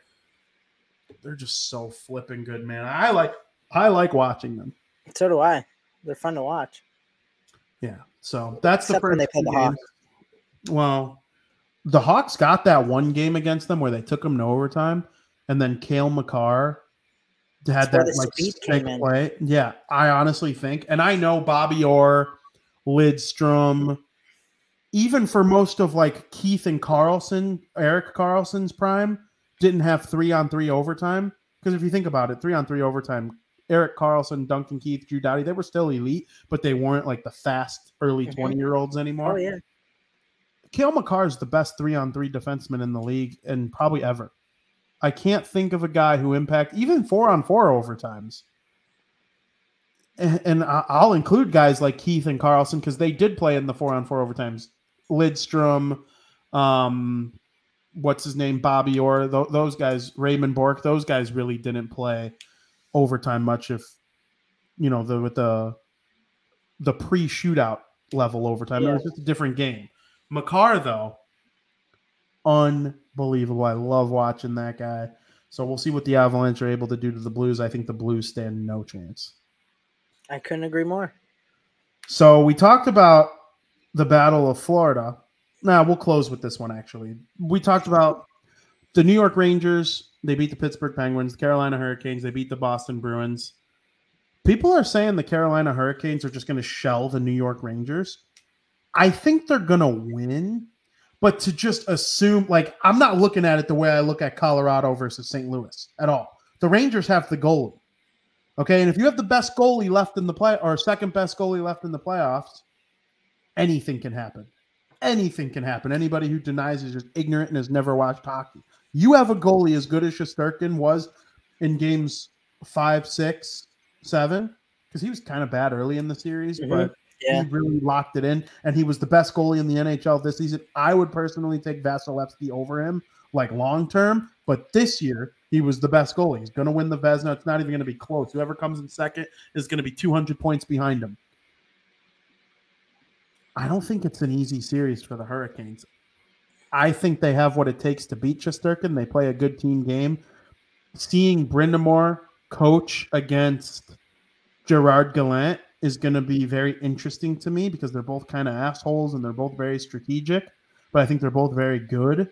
And off ice, I'm, they're gentlemen, you know, um, of course. Mhm. I'm talking in strictly in between the lines. Um, I'm excited for this series. I don't think it's going to be as easy as people think it's going to be for Carolina, though. But the Devils fan in me wants to just start, start calling them the New Jersey Hurricanes and root for them. You know, I'm one of those guys who think that it's going to be a breeze for the Carolina Hurricanes. I I don't see the Rangers giving much of a fight in this series. I think Trocheck, Slavin, Aho, DeAngelo, Domi, I think all those guys are just going to be prove too much for Shesterkin, especially because how many how often could you just fight back? Eh, You know, you they were down in game five, game six, game seven, and ended up winning. It takes a lot of energy out of you coming off of seven games yeah, the Hurricanes went to seven games, but it was more of like uh, not necessarily a breeze, maybe the right right term, but there's like less energy that needed to be put into it because there weren't many overtime games. There weren't, you know, the the Rangers played a triple overtime. They went to game seven overtime. They there's just more that went on in that series. Um, I think Carolina are worlds better than the New York Rangers. I don't think that necessarily goalies could steal a series. I do think they could steal games for you, but not the whole series. Like Jake Oettinger almost stole the the game seven for the Dallas Stars against the Calgary Flames. But um, I just I just don't see the Carolina Hurricanes losing to the Rangers, and I don't see it being close either. I'd say five games. Um, I, I, I don't think any, right. I don't think any of these series are going four, so I'll just say five. I think it's going to be a breeze for them, honestly. The way they play at home, too, especially if they could snag these first two games at home, there's no way they lose both on the road against the Rangers. So I think they just bury them in five, honestly. I hope you're right. My God, I hope you're right. Uh, like, it's my take. I might sound like a homer or whatever. Like, that's fine. I am. I mean, look at my shirt, guys. I wear my heart on my sleeve. I want the Rangers to lose. They're good, though. I, I, wish I saw it the same way. Maybe I will see it the same way come the end of tonight after they play their first game. But we shall see. It's going to be a good series. Um, there's lots of skill. There's no doubt about that. There's lots of skill. The best player on either team plays for New York. And you can argue the three best players on either team play for New York, talking about Panarin, Fox, and Shesterkin. But Carolina has much more depth. There's no doubt about that. I do think Fox would be Carolina's number one. I think Panarin would be their go-to on the power play, and Shesterkin is better than Raanta. So I do think the Rangers have like the top of the lineup edge over the Hurricanes, but they don't have a Trocheck, a Nino Niederreiter, a Max Domi in their bottom six. You know, we're, they're running guys like Filip Chytil and Kaapo Kakko and Lafreniere who, eh, mm-hmm. eh. so we'll see what happens. I'm excited about it, though. I will be watching it. Here's the big boy, though. Oh, guys, I'm gonna get a little sweaty talking about this stuff.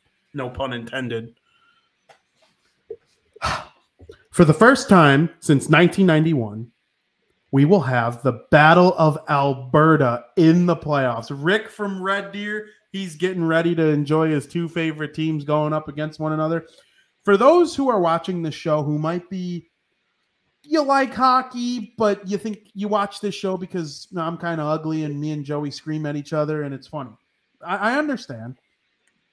Let me tell you something about the Battle of Alberta. Think of the Cubs playing the White Sox in the World Series. I mean that. I think it's that level of insanity.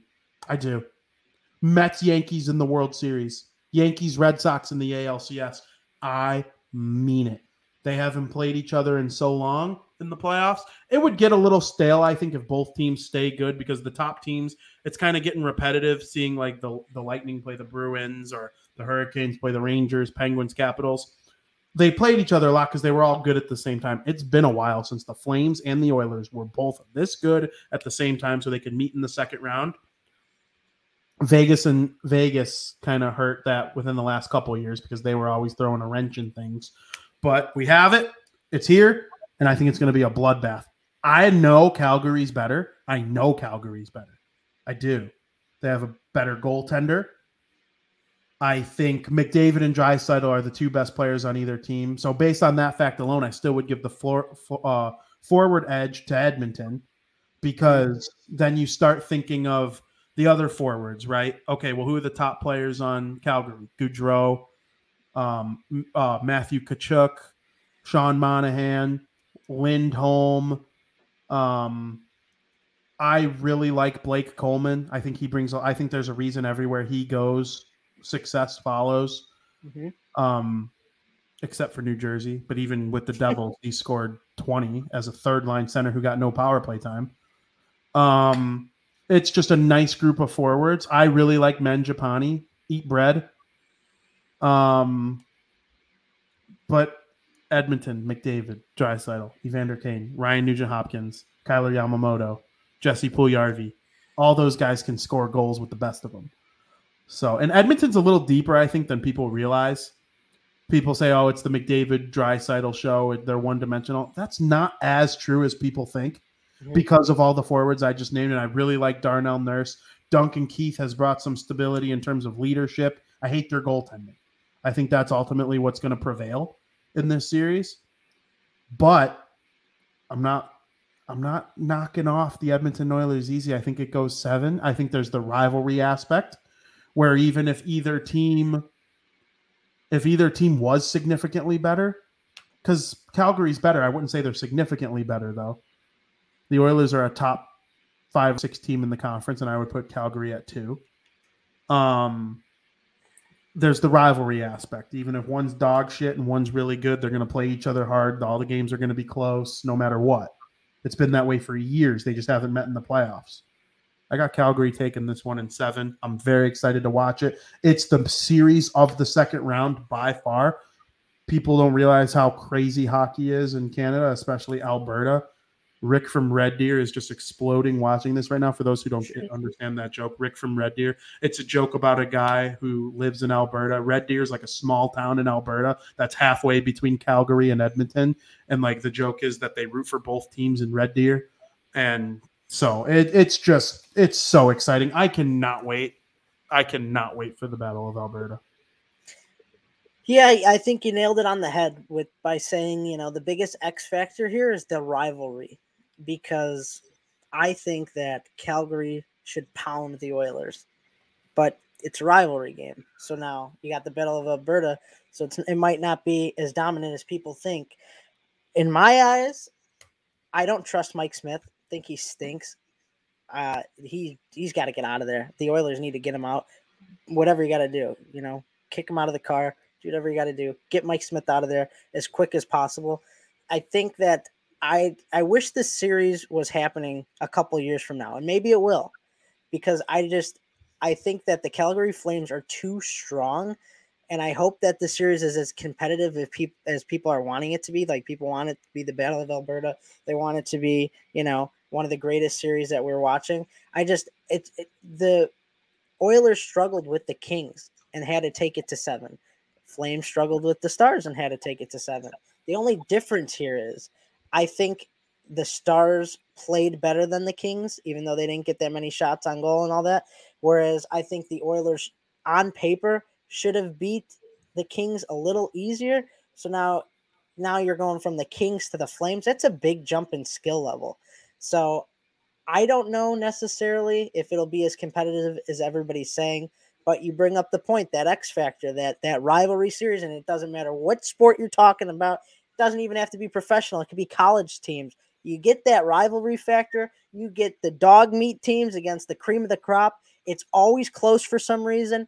I don't understand it. It's just that's just how it is. Um, but I I I don't see this series being close. Honestly, I mean, obviously, the rivalry thing might prove me wrong, and it probably will prove me wrong. But uh, I just you know, I think that the Flames are too strong. They're going to take this. Now, McDavid and Draisaitl, they're always a factor in any game they play. I mean, McDavid had 14 points in seven games in the playoffs so far. So, I mean, he could steal a game here and there. But maybe we'll see this matchup down the line when I think it'll be a little more competitive. But we'll see what happens. But I, I ultimately got the Flames in six. I understand what you're saying. I think if they change their laundry, the Flames would kill them. Like if you took the St. Louis Blues or if you took the Edmonton Oilers roster and put them in St. Louis Blues jerseys, and you took the Flames roster mm-hmm. and put them in New Jersey Devils jerseys, the Devils would kill them. They would kill the Blues because they have the better roster. They're just better. Mm-hmm. But laundry means a lot in sports sometimes. Whatever you're wearing, it, it's weird how it changes everything because the people are cheering you on. They hate their opponent just a little bit more. Like the Edmonton Oiler crowd is going to hate the Flames when they come out of the tunnel just a little yeah. bit more than they hated the Kings. Yeah, and McDavid absolutely. will be McDavid will be fired up. Yep. Mike Smith has had some okay games. He's been trash in his 40s, but he's played some good games this year and he's got lots of playoff experience. He's the only goalie to ever get the Arizona Coyotes into relevancy like they got to the conference finals and really kind of made things tough on that Kings team that beat the Devils in the 2012 Stanley Cup final. Um, um, it's just so exciting. I literally cannot wait. I've been thinking about the Battle of Alberta all day today. I want to see Matthew Tkachuk fight someone on the Oilers. Like I want to see him fight Evander Kane. I want to see McDavid and Gaudreau make shiny plays. I want to see Draisaitl and uh, uh, Mangiapane score goals like they did all season long. I mean, I'm just naming like the best at each thing in each team. Um, you got the experience of Duncan Keith on Edmonton. You got the experience of hmm, who's the player? Uh, Milan Lucic on the Calgary Flames. I mean, this series it's just going to have a little bit of everything, and I cannot. I think Evander Kane's gonna, you know, add that little flair that he had. You Yeah, know, that attitude. He's got that attitude. I'm not an Evander Kane fan, but I think that's gonna play a big factor in this uh in this series. Just And- that attitude. the Flames have Luch. I that's what I was getting at. That's why when you mentioned Lucic, I thought of Evander Kane. It's like the one and one. I mean, something's gonna happen. It's probably gonna be a bloodbath. But I, I ultimately see the Flames taking the series in the So do. I. Do you hope you're wrong? No, Oh, I have nothing against the Flames. I, neither do I. I picked them to go to the Cup and lose to Florida, but I kind of think it'd be fun if Edmonton made it to the conference finals Yeah. and got to play against Colorado, and we had like the MacKinnon versus McDavid conference final that we've been begging for for so long. We'll get there. I hope. Colorado's run's almost over. People don't realize it. Nobody talks They're about fun how to watch. Though. MacKinnon's gonna make a lot more than five million dollars on his next contract. Cale Makar is gonna make a lot more than nine hundred thousand dollars on his next contract. Rantanen and uh, Landeskog have already been paid. Um, I'm not sure how they're gonna handle the goalie. They let Grubauer go in expansion, and everyone clowned him, and they probably made the right decision. Yeah. Like, you know, Kuemper was really good this year you know, they do have a really nice defense. I think landing Bowen Byram, Stan Bowman gave him a free top 4D, maybe top 2D. Um, they the dumbest trade in Lou Lamoriello's career as a GM in the NHL. I mean, we're talking three cups with the Devils, all those years in the playoffs. I think the Devils made the playoffs 14 out of 15 years from 1993 to 2011. Um, it's just an unreal amount of success. He got the Leafs to relevancy. He helped with Matthews and Marner. I know they're a joke in the first round, but they're a really good team. Lou Lamoriello deserves some credit for that. Nylander signed Tavares, all Rielly, um, all that stuff. Yeah. The New York Islanders helped get them back to relevancy. Hired Barry Trotz, developed Matt Barzal, Anders Lee, Brock Nelson. The dumbest thing he ever did, though, was trade Devon Toews to the Colorado Avalanche for two second round picks. I there's just no way the Av, uh, the Islanders land a player better than Devon Toews with either of those two second round picks. It's possible. Mhm. I mean, Keith was a second rounder.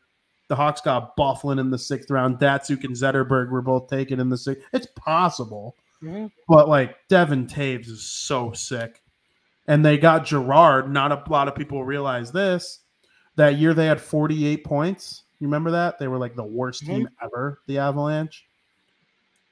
They traded Duchene to the Senators in exchange for getting Girard from Ottawa and then they sent Ottawa sent Kyle Turris to Nashville. It was like a three team trade that led to the Avalanche getting Girard.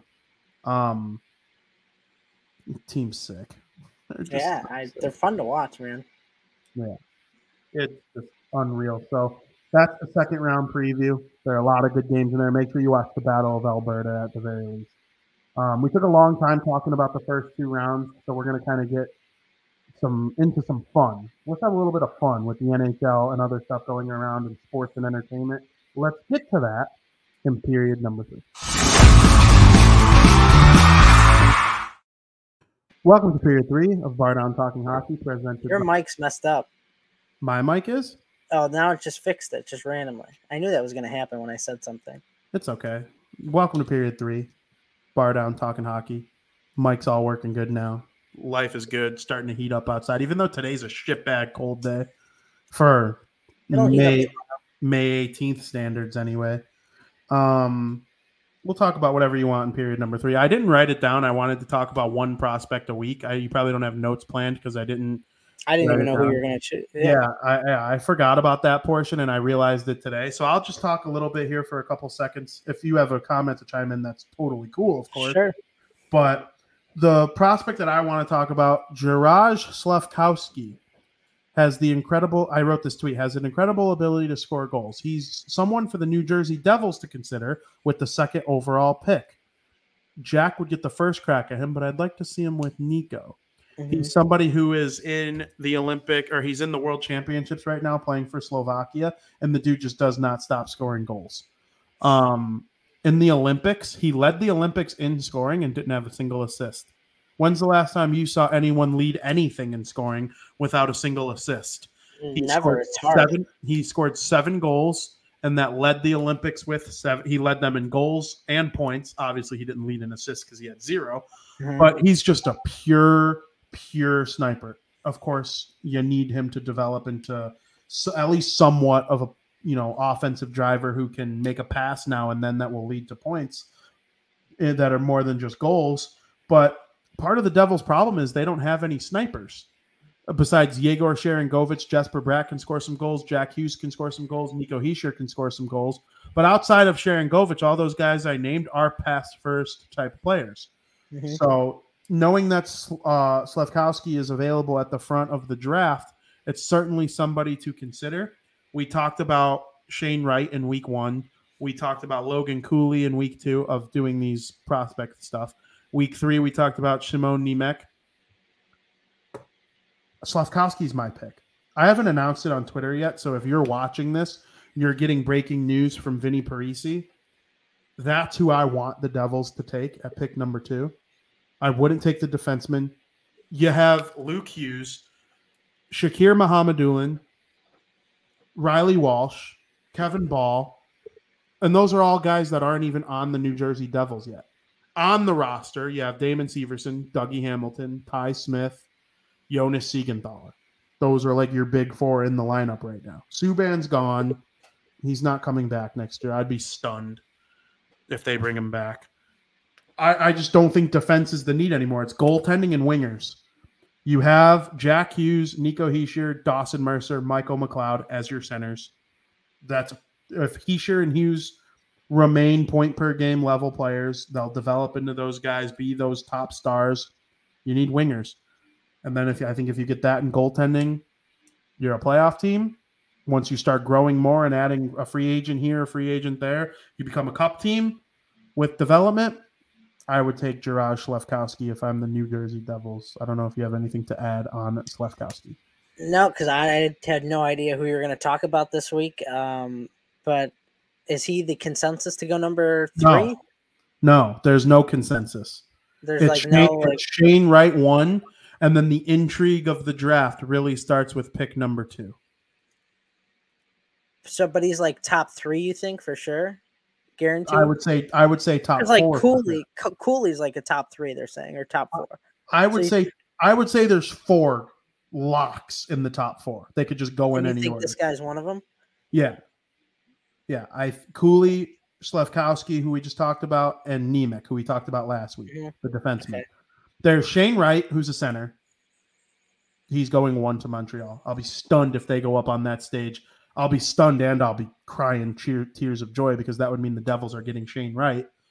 Um, but I'll be just absolutely flabbergasted if they don't go up there and take Shane Wright in Montreal. The draft is in Montreal. They're not going to, there's no way in Montreal they go against all the consensus reports. There's just no way. That I the agree. Bell Center, the Bell Center's roof would blow off because of booze Oh yeah. if they did that. But then there's a player at each position defense, forward, center, or defense, center, wing. I think the Devils' biggest need is wing. So I think they're going to go with Slafkovsky. I could be wrong. Um, as I start to hear more things, I'm sure I'll be bringing more knowledge on that to this show. But next week, when we talk about a prospect, it will probably be a player that I don't think the New Jersey Devils will take. I think we named we named whoever the Devils will take at two. We named whoever the uh, Coyotes will take at three, and I think we named whoever the Kraken will take at four. I think it's the Kraken at four. I think so. Yeah. So I think we named the top four picks in the draft over these last four weeks. It's been a month since we've been talking prospects now, which is kind of nice. I enjoy getting in the nitty gritty, informing people on future NHL potential stars.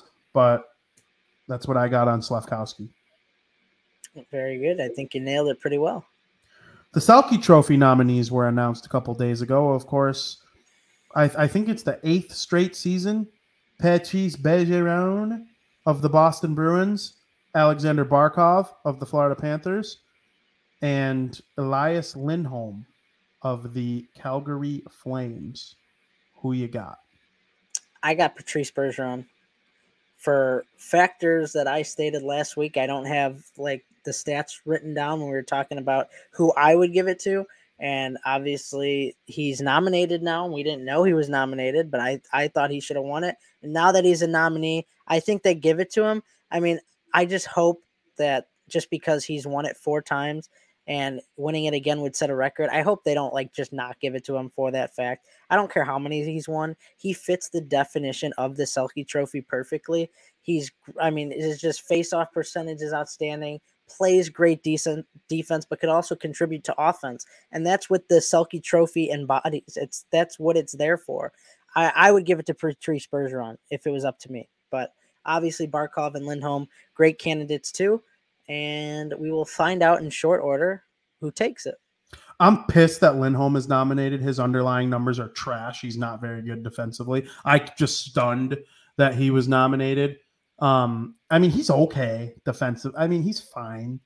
But there are guys who just deserve to be nominated way ahead of him. I can't believe that he was somebody who was considered for this award. It's for me, it's Bergeron or Barkov. Whoever comes in third, fourth, fifth, sixth, and seventh probably deserves to be higher than Lindholm on this list. Um, he's got to come in third. If he doesn't, I'll be kind of mad. If he wins it, I'll probably light someone on fire.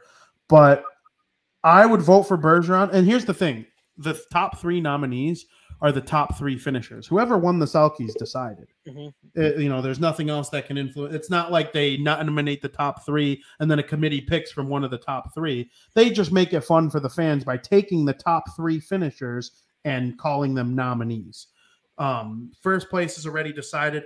I would vote for Bergeron. I want him to break the record, but my heart's kind of telling me Barkov's going to win it. They both missed some time, so that's not going to be an excuse for either of them in terms of not winning it. Um, it's going to come down to one of them. I'll go with Bergeron just because I thought Bergeron for sure was going to win it last year.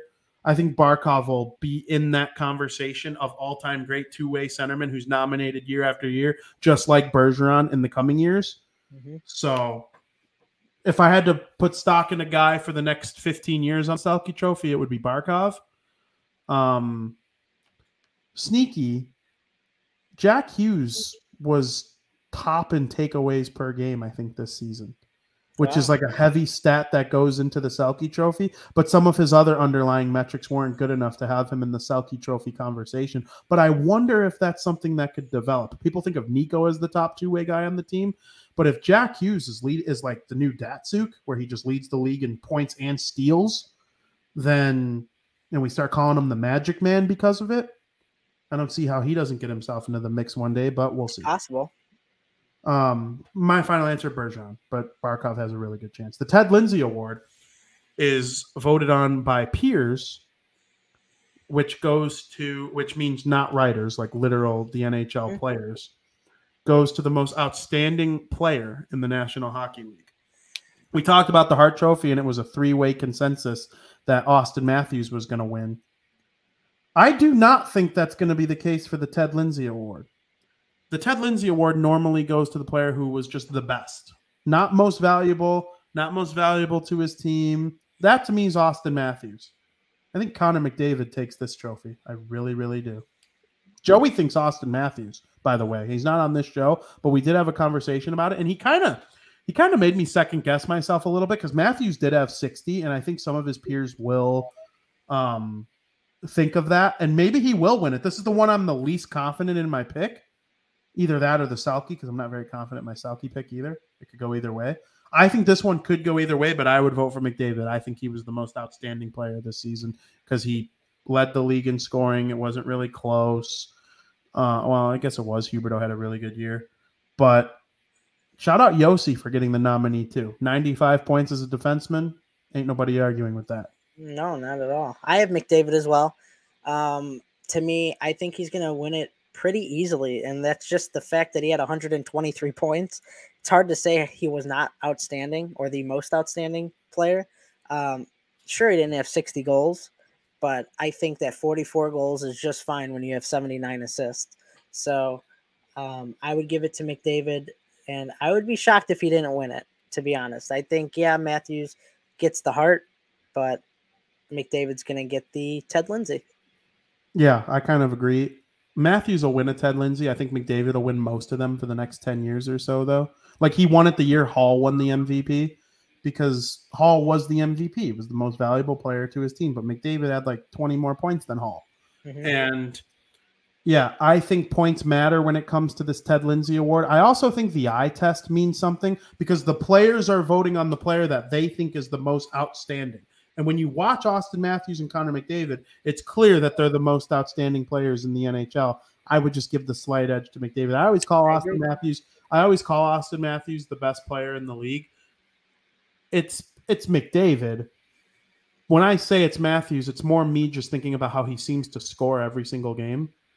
Because especially down the stretch, when if you were out that night, like let's say you went to dinner and you weren't watching too much puck that night for whatever reason, click your little NHL app, you start scrolling through, you click you click that Leafs game, you click the little arrow button pointing down, then they got the little little circular face of the guy who scores. Flipping through, and it almost looked like you saw Pablo every single game. It seemed like. Mm-hmm. So, shout out both of them. I definitely think one of them is going to win. They both deserve it. There's no because auston Matthews was well over 100 points as well. It's not like he was just a pure goal scorer. He wasn't. Right. Um, we'll see what happens. The Masterton Trophy is given to the player who best exemplifies sportsmanship, leadership, and dedication to hockey. Zdeno Chara of the New York Islanders, Kevin Hayes of the Philadelphia Flyers, Carey Price of the Montreal Canadiens. I think it's crazy that Price is nominated this year. He didn't play. I next know. I was kind of confused about that. Next too. year, if he came back and had this outstanding year and the mental health stuff is behind him and he's all ready to move forward and behind him i don't mean to sound insensitive it's never truly but you're overcoming it you're you're dealing with it you're you're happy you're getting through everything then you come back and you're dominant that's when i think you nominate Carey price for this award. Chara nice guy he basically it's for him it's basically hey i'm really freaking old and I played a full season on a pretty good New York Islanders team. They came in ninth, but they were a pretty good team. They weren't an elite team. They were pretty good though. Uh, the New York Islanders fans had more fun this season than Chicago Blackhawks or New Jersey Devils fans. I'll tell you that much. Um, pretty good year on a pretty good team at 50 billion years old. I would vote for Kevin Hayes though. For those who don't know, Kevin Hayes lost his brother Jimmy over the summer. It was a very sad segment on this show because very few players play for the New Jersey Devils and the Boston Bruins. And those guys kind of will always have a special place in the uh, house of Parise, which is funny. Kevin played for, or Jimmy played for the Hawks too. Mm-hmm. I wonder how many players played for the New Jersey Devils, Boston Bruins, and Chicago Blackhawks.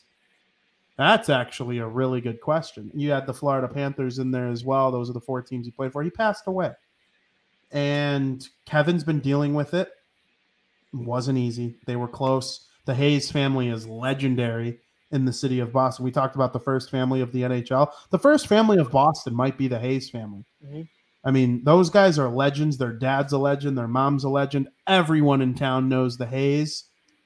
And I'm I'm really sad for Kevin. I I know how much I love my brother. I know how much I love my family, my cousins. My cousins are my brothers and sisters. I know how you would feel if something like that was put on your life and to just play an NHL season through it. It's tough. That's leadership. That's dedication to hockey. I would vote for Kevin Hayes.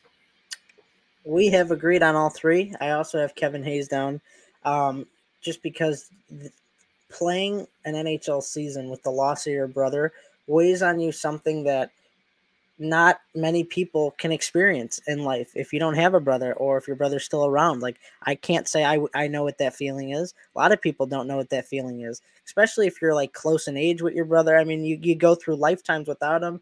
Um not only though did that he lose his brother but let's not forget that he had a blood infection. He fought through three surgeries this year and he still skated in 48 games. I mean that's a lot for one man to go through and the Masterton, the Masterton is if it's you're going to give it to somebody who shows dedication to hockey with a lot of perseverance and all that, it's got to be him. I think he should win hands down. I was confused on why Price was even nominated. To be honest he, with you, he left this season to check himself and to help for mental health. But I agree with you. Like next season, it would have been different if he came back next season. But regardless, I think Kevin Hayes is the only answer. Obviously, any of the nominees are deserving to win, but I give it to Kevin Hayes. Yes, I agree. And we still send our love and prayers to the Hayes family. Um, I, me and Joey both teared up a little bit during that segment during the summer of last year. I'll never forget the look on my face. I was at the gym and Kevin Hayes died, like, or Jimmy Hayes died. I'm like, what?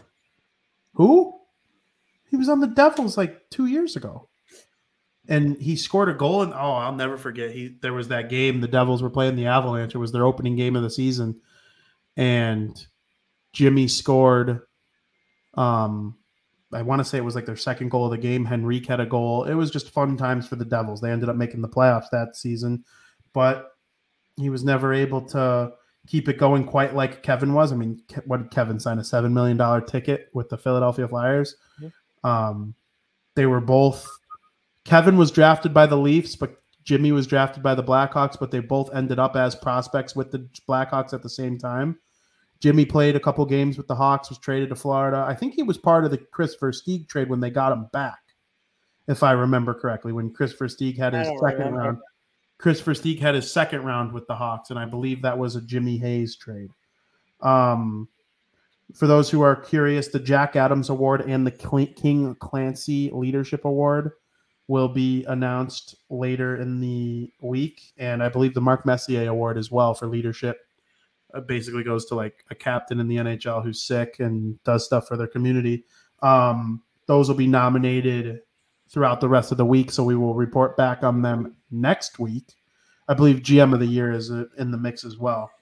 Um, you have any thoughts on the AHL playoffs? I know the Rockford Ice Hogs played against the Chicago Wolves, and the Chicago Wolves prevailed. You got anything on that, Maybe? Um, I'm just I'm not surprised the Wolves won the series, but I am surprised that the Ice Hogs were swept. Me too. Um, just just because the Ice Hogs they had a good regular season record against the Wolves. Me I thought it'd be a little more entertaining. Like I don't think anybody was really expecting a sweep, and not only was it a sweep, but it was a sweep in dominant fashion. None of the games were close. The Wolves won game one six to two, game two four to one, and game three four to one. It's like the Ice Hogs were really never in the game, which is a shame. I do know they had a lead in one of the games. I don't know what game uh, this these highlights are from, but I I do know in game one Lukas Reichel scored, I believe. Don't quote me on this to take the lead um, in the first game, but then it was just all down the hill from that, and they lost six to two. Um, I was rooting for my fellow Blackhawks affiliates, but obviously the Chicago Wolves prevailed, and it was very surprising, especially since their we what we saw from their first round performance. Yes, I I couldn't agree more. I mean, the Wolves are the better team. I thought they were going to win, but the Rockford Ice Hogs did go 8-3 and 1 against the like we saw regular season kind of come matchups come into play in the NHL playoffs. I thought the Rockford Ice Hogs would at least make it interesting. They didn't. They got smoked. The Wolves are a better team. They're one of the three best teams. Points wise, they were the best team. I think they're right there with the Rochester Americans and the Utica Comets as the best teams in the AHL as a whole. And that's where I'm going to get to. Speaking of the Rochester Americans and the Utica Comets, they got matched up now. They're playing each other right now, and they are going into game five, a winner take all game five tomorrow night. The Devils, I mean, Comets were down and they had to come all the way back just to force game 5 mm-hmm. the, they were on the brink last game and they won four to two. And they got a goal from Nolan Foote, who was a first round draft pick of the Tampa Bay Lightning before being traded to the Devils for Blake Coleman. AJ Greer, who's probably never going to necessarily be a full time NHLer, but he scored his fifth and sixth goal. And then I'm trying to think of who scored the last goal of the game. I know Nikita Okhotyuk fought Fitzgerald, who's a Buffalo Sabres prospect, who's the son of Tom Fitzgerald, who's the New Jersey Devils GM. He literally fought his boss's kid. That's hilarious. It's just so funny. Um, I wrote about the game. I recapped the whole thing on pucksandpitchforks.com. It's on twitter.com. I highly recommend everybody go check it out and see what's going on with the the Utica Comets. They're a fun team. I'm still sticking by. I want the Utica Comets to play against um the Chicago Wolves in the Calder Cup final. I think that would be so great. I would love to go check them out right right down the street from where we live. So it seems like we have a question in the chat. Frank, is there something you want to address here? Oh, what games do I play? My recent favorite? Um been playing a lot of Lego Star Wars. That's been the Skywalker saga. That's been a lot of fun. MLB the show, NHL. I recently just downloaded Warzone lately again. I had it deleted for a while, and they added Kong and Godzilla in it because they're making a movie Kong versus Godzilla. I think it's a great marketing thing that they're doing. So I've been doing a lot of that. Um, but yeah, I mean, as far as the stuff, I play a little bit of everything. I also play this game called uh, Slay the Spider, Slay the Spire, Jordan, um, which is like a Vinny watched me play it when I streamed. It's like a deck building um, rogue-like card game that's a lot of fun too. So if you um, haven't played it or don't it is, I would check it out uh, personally. I think it's a lot of fun. You're working on getting through R2 R RD R2 Red Dead Redemption 2. I, I'm assuming that's what it is. Yeah. Um, that's that's a lot of fun. But yeah, there's a lot of good stuff going on in the gaming world right now. Um, so check it out. I'm on App Trigger, write about a little bit about everything but yeah, that's that's what I'm playing right now, and I play a little bit of everything. So I nothing's out of my realm of possibility. It's certainly funny that he asked you about that because I did have written down a video game update with Frankie. We could get right to that if you had something planned to talk about there at that point. I do. I mean, I could get there right now, or if we want to wait a little bit, I could get back in it. No, go go go there right now because um, we're already on the topic. I'm sure what you know talk about what's going on with that, what you were going to say. If you got anything for App Trigger coming up, I know Skyler has just been creaming his pants over Modern Warfare 2 and Warzone 2. I, am in the same boat. I can't wait to play those games. It's going to be so fun. You know, I, I, hope I get a chance to play with Skyler and his buddies a little bit. But, uh, you know, what do you got? Uh, I'll give oh, and happy birthday to Skyler, by happy the way. His birthday was yesterday. So happy birthday Absolutely. to you. Happy Skyler. birthday. Hope you had a great much. birthday. Um, I'll give you a little video game update in the video game world for people who don't know. Um, I feel like I'm not saying this like tune any my own horn or anything, but because I write for video games, I feel like I sometimes get a little bit more of an inside information on things. Um, I do think sooner rather than later, Vin, you might be pumped to hear this. I think we are we are this close, this close. It's gonna come out soon. GTA Six is gonna be announced. Yeah, very soon. I've heard that. Very soon. I think. I, I think we are by the definitely before the end of the year we will get something, but that has always been in the works. We're getting uh we're getting very close to that. Another interesting thing, Vin. I don't know if anybody else heard. Big news: EA and FIFA parted ways this week. That was blockbuster news. I know how big soccer is around the world. Um, crazy that there's not going to be an EA soccer game with branded name FIFA. Now there will be some there will be a EA soccer game called EA Sports FC, um, EA Sports Football Club. That will start in, I believe in 2023. So if you're a fan of FIFA or if you're just a fan in soccer, um, then yeah, you have that too. There's a new PlayStation Plus which is going to rival the Xbox Game Pass. You know, Xbox Game Pass never had a rival from PlayStation. But now there is something called PlayStation Plus. It's a three tiered, it's like a new, there's always been PlayStation Plus, but now it's a, a three tiered subscription service. You'd have your lower end tier, your medium tier, and you got your really expensive uh, highest tier, which is called PlayStation Plus Premium. It's $120 a year, but that's included. You don't have to pay for online. That's all included. You're going to get great games um, included in that, like some high end games included in that. It's just basically PlayStation's way to rival the Xbox Game Pass. I don't think it'll be as successful. I think the Xbox Game Pass is the greatest deal in gaming right now. So if you're an Xbox fan and you don't have it, I highly suggest subscribing for it. And one of the last things um, in the video game world that's really buzzing right now, Skylar brought up, is MW2, Modern Warfare 2. We all know there is not going to be a Call of Duty mainstream video game next year. Modern Warfare 2 that comes out this year will be um, for this year and next year. We're used to getting a new Call of Duty every year going to the midnight release, but this year, um, Modern Warfare 2 will be the sole game for this year next year. Now, they might release other side projects, as in Warzone 2 may come out next year, um, unless it comes out this year with MW2. Uh, I still don't know um, 100% on what's going on or when that's going to be released. But another thing that I dove into a little bit in one of my recent articles is MW2 remastered maps coming back. There are five rumored uh, maps coming back. Some of your favorite, like High Rise. I mean, how fun would it be to play High Rise on a next generation console? Um, I just think there's a lot of uh, pressure for uh, this MW2 game because the original Modern Warfare 2 is a lot is a lot of people's favorites for the best Call of Duty of all time. I think there's a lot of pressure here. They don't want to mess up. But if we could get some remastered maps like they say we're going to, uh, I think it's going to be a lot of fun. So I can't wait. I think we have a good year of video games ahead. We had Elden Ring come out earlier this year. I think 2022 started off with a bang, and I think we're going to end with a bang. And uh, it's been a good year for gaming, and we're officially kind of moving into the next generation now that the Xbox One and PS4 are getting kind of old. Uh, it's time to you know jump into the Xbox Series XS and the PS5, and uh, yeah. So I mean, we got a lot of good gaming going on. So if you're not a gamer, I highly suggest getting in the gaming news. Let's not forget, Vin, Hogwarts Legacy coming out later this year too. So a lot of good stuff coming out. A lot of good stuff in the gaming world right now. So yeah. Absolutely, I can't wait to play. It's going to be so fun. I still got to get a new gen console besides Switch. I have Switch. You're going to have um, to do it, VP. I'm I know. telling you, it's, it's gonna it's these old consoles are going to be obsolete soon. I know.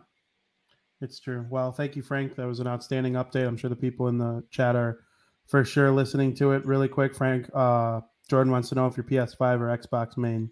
I am an Xbox uh, main, but however, I'm not. I would love to have both consoles. I'm not. I don't. I'm not a hater of one like most people. Like if you're a fan of PlayStation, it's like you almost gotta hate Xbox. And if, if you're a fan hate of Xbox, one of them as an adult, you're a joke. Yeah, and if you're a fan of Xbox, like you gotta hate PlayStation. I'm not like that.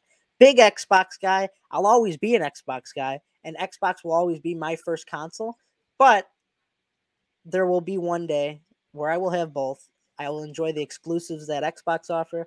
I will enjoy the exclusives that PlayStation's offer. But yes, I am more of a main Xbox guy. Uh, Mr. Santucci wants to know if you've ever played Back 4 Blood. I have not, but it is right up my alley because I'm a big Left 4 Dead fan, and that is just basically another Left 4 Dead game.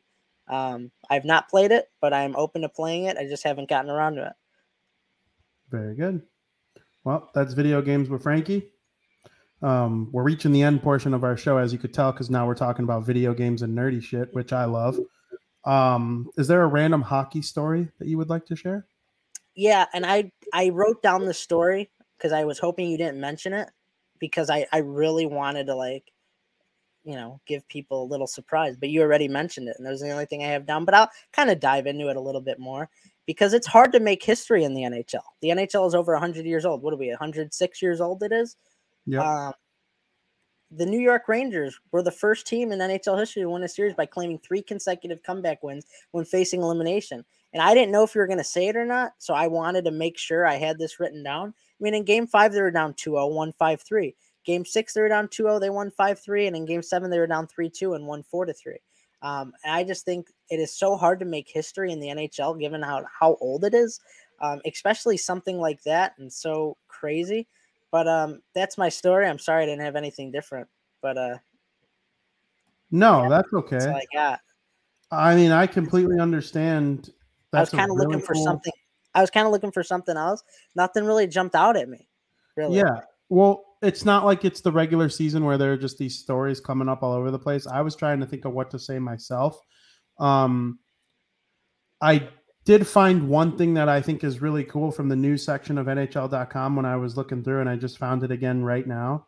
Um, the NFL football season's coming up quickly here, and I think the most improved team in the offseason is the Denver Broncos. And I honestly think they're a top five team right now. Like, I really, really mean that. They were, they kind of remind me of the Rams they had like this sick roster with a bad quarterback, and now they have this said sick roster still, and they traded for an elite quarterback. And I still think Russell Wilson's top five. He was hurt last year. He wasn't the same when he hurt his hand.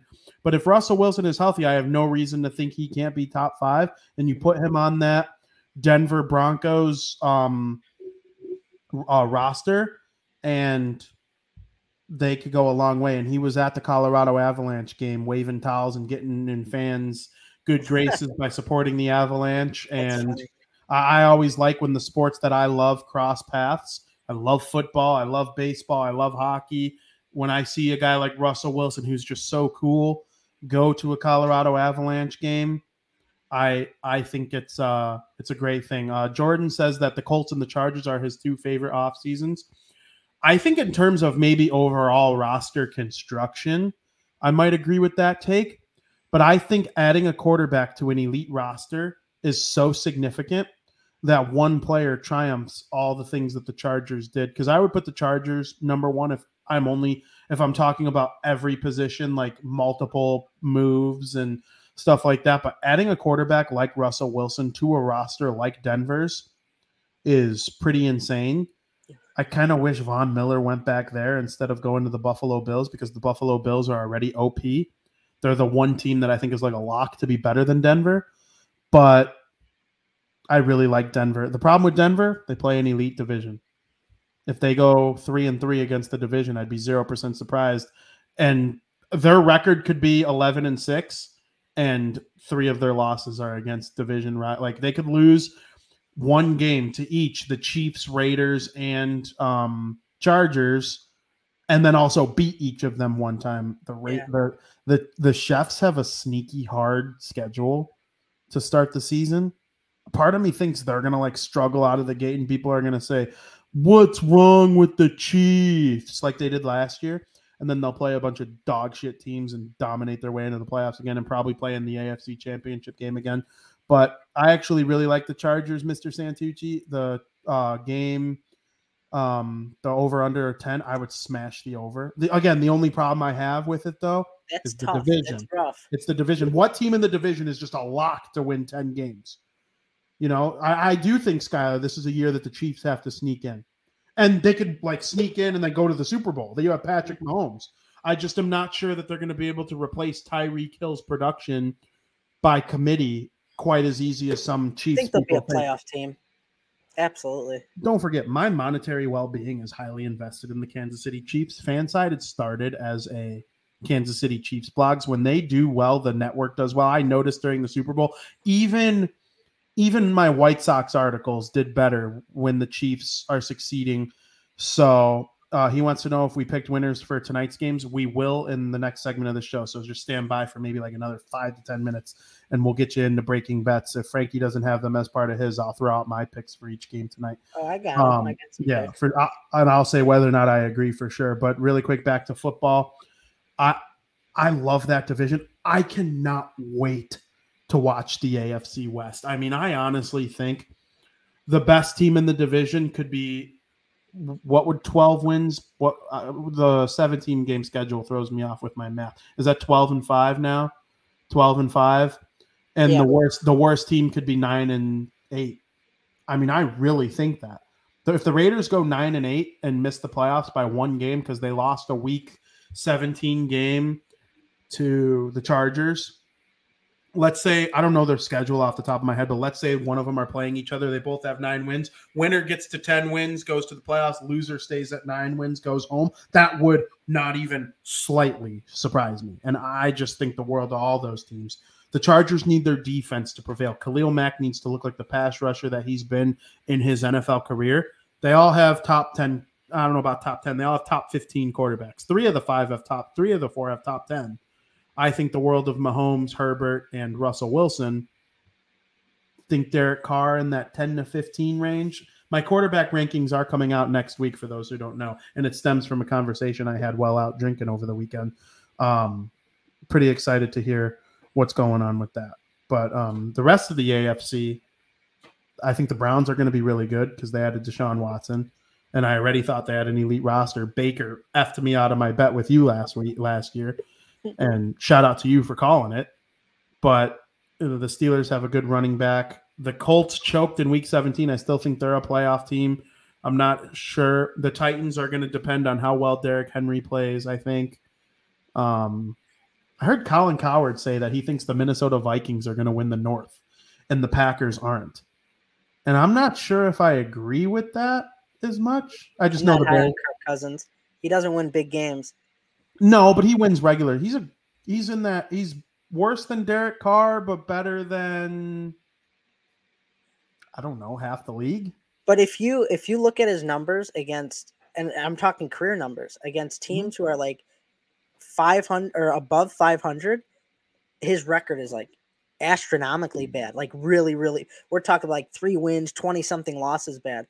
But all he just mops up against the bottom feeding teams in the NFL. Yeah, but they're playing a second place schedule.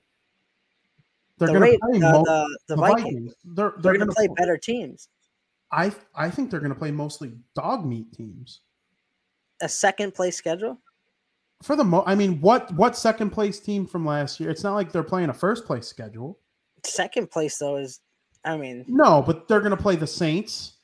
second place is all above 500, right? Not always. I mean, um, I could look up the Viking schedule really quick. I'm actually interested now. Um, they, they, I think it's an easier schedule than the Packers, and the Lions and Bears certainly aren't competing. I think the Lions are going to be better than the Bears. That's my hottest take, but, um, I don't know. What do you? I mean, do you think I'm crazy? Kinda. Kind of. I, I don't think you're crazy. I think Colin Cowherd's crazy, but that's All right. They they got the Packers in week one. That could go either way. I mean, they probably lose to the Packers, but it's at home. I, I, I think they'll probably lose to the Eagles. I think highly of the Eagles. I start really rat, start rattling off the teams. Packers, Eagles, Lions, Saints, Bears, Dolphins, Cardinals, Commanders, Bills, Cowboys, Patriots, Jets, Lions, Colts, Giants, Packers, Bears. That's Yeah, an no. easy schedule. And not I to mean- me. Okay, for me, they start 0 and 2. We went through this with the with the Baker Mayfield last year, and it. I'm not betting. had- you I'm not betting. you. I bet you on the Broncos. I'm not betting you on the Vikings. I'm Oh, I know, but I'm just saying, like we you went through your schedule last year, and you had the the Browns going like 13 and four. I know. I I did. And what they go nine, 10 and seven, nine You and eight. named a you named a bunch of teams that were like the the Cardinals. That's not easy. The Patriots. That's not easy. They're not going to beat the Packers. I don't think. the Browns failed to meet expectations last year. This is a little bit different. This is more of like a hot take. The Browns being good last year was not a hot take. They proved a lot of people to look dumb because they underperformed. But I, I think they start 0 2, Packers and Eagles. I think the Vikings could beat the Lions, Saints, Bears, Dolphins. There's four in a Dolphins will row. be Dolphins will be tougher though than people think. They they probably will be, but Kirk Cousins is probably better than Tua Tagovailoa. I think. Yeah, maybe. I mean, it's, Uh, They'll lose to the Cardinals if Kyler Murray's healthy. They'll beat the Commanders. They'll get creamed by the Bills. They'll beat the Cowboys. Patriots could go either way. It is uh is November 24th Thanksgiving. They'll probably, probably, lo- yeah, they'll the, probably last, lose. the second to la- or the Yeah. fourth Thursday. Yeah. New England goes into Minnesota and wins a Thanksgiving night game, no doubt.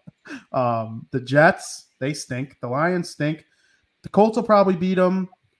The Giants, they'll beat. They'll lose to the Packers. They'll cream the Bears. That what did I say? Like five or six losses? See, I don't get. I don't. I. I'm not convinced that they're going to just cream the Bears in both games. They might split, and you know, I. I don't know.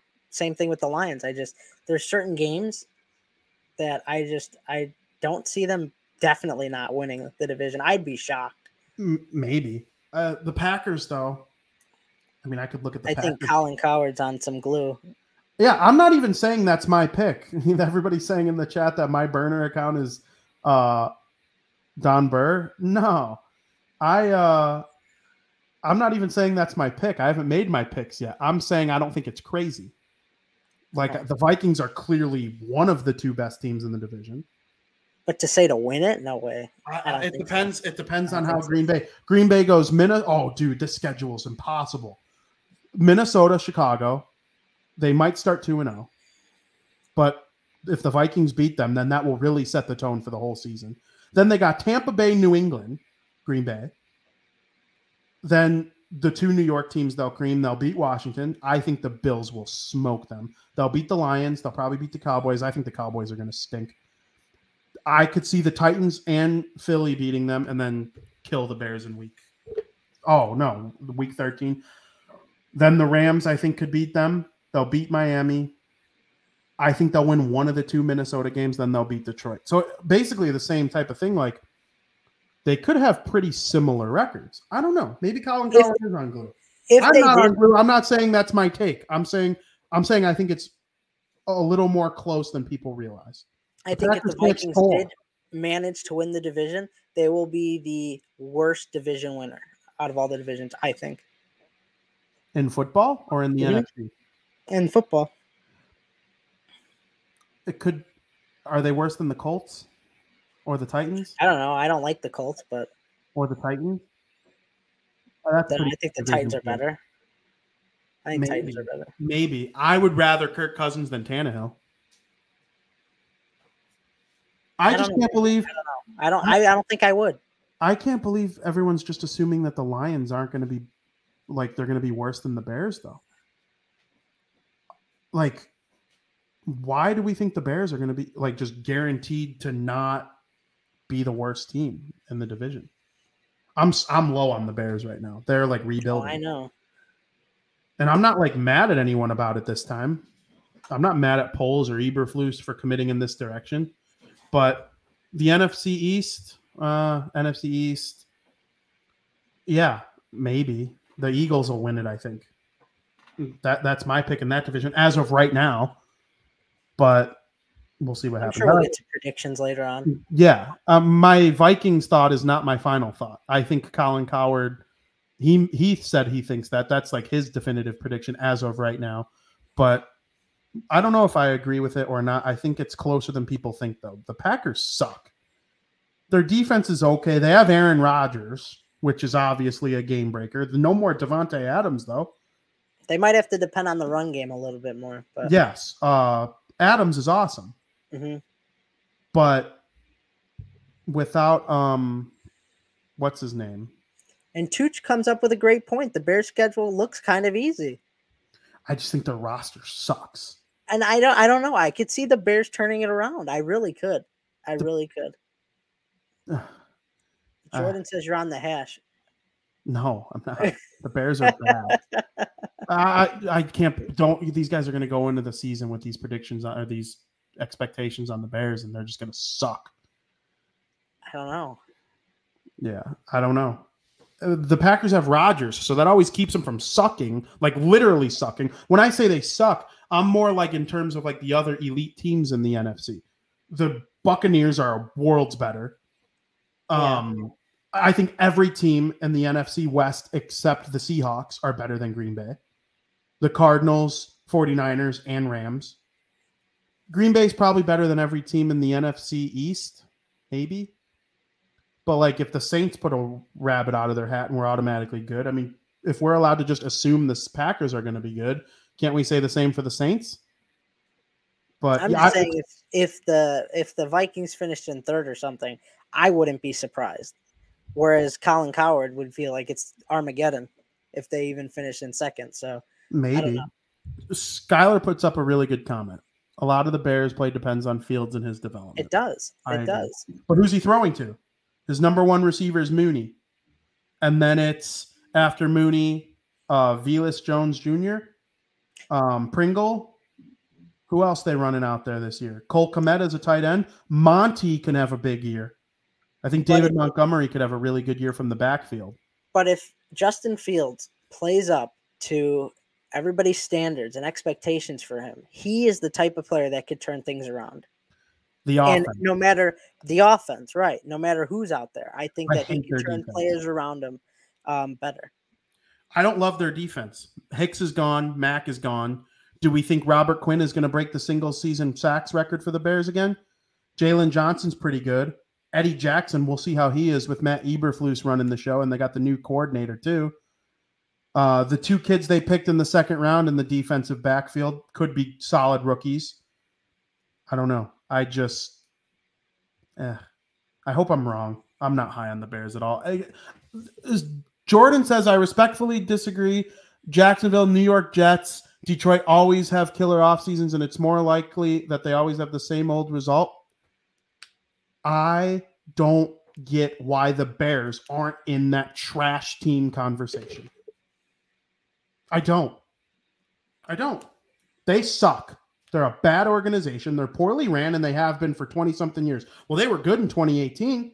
Uh, do we not remember Jacksonville being a touchdown away from the Super Bowl a couple years ago with Blake Bortles? They almost beat Tom. The Jets got to the AFC Championship game with Brett Favre in what 2012.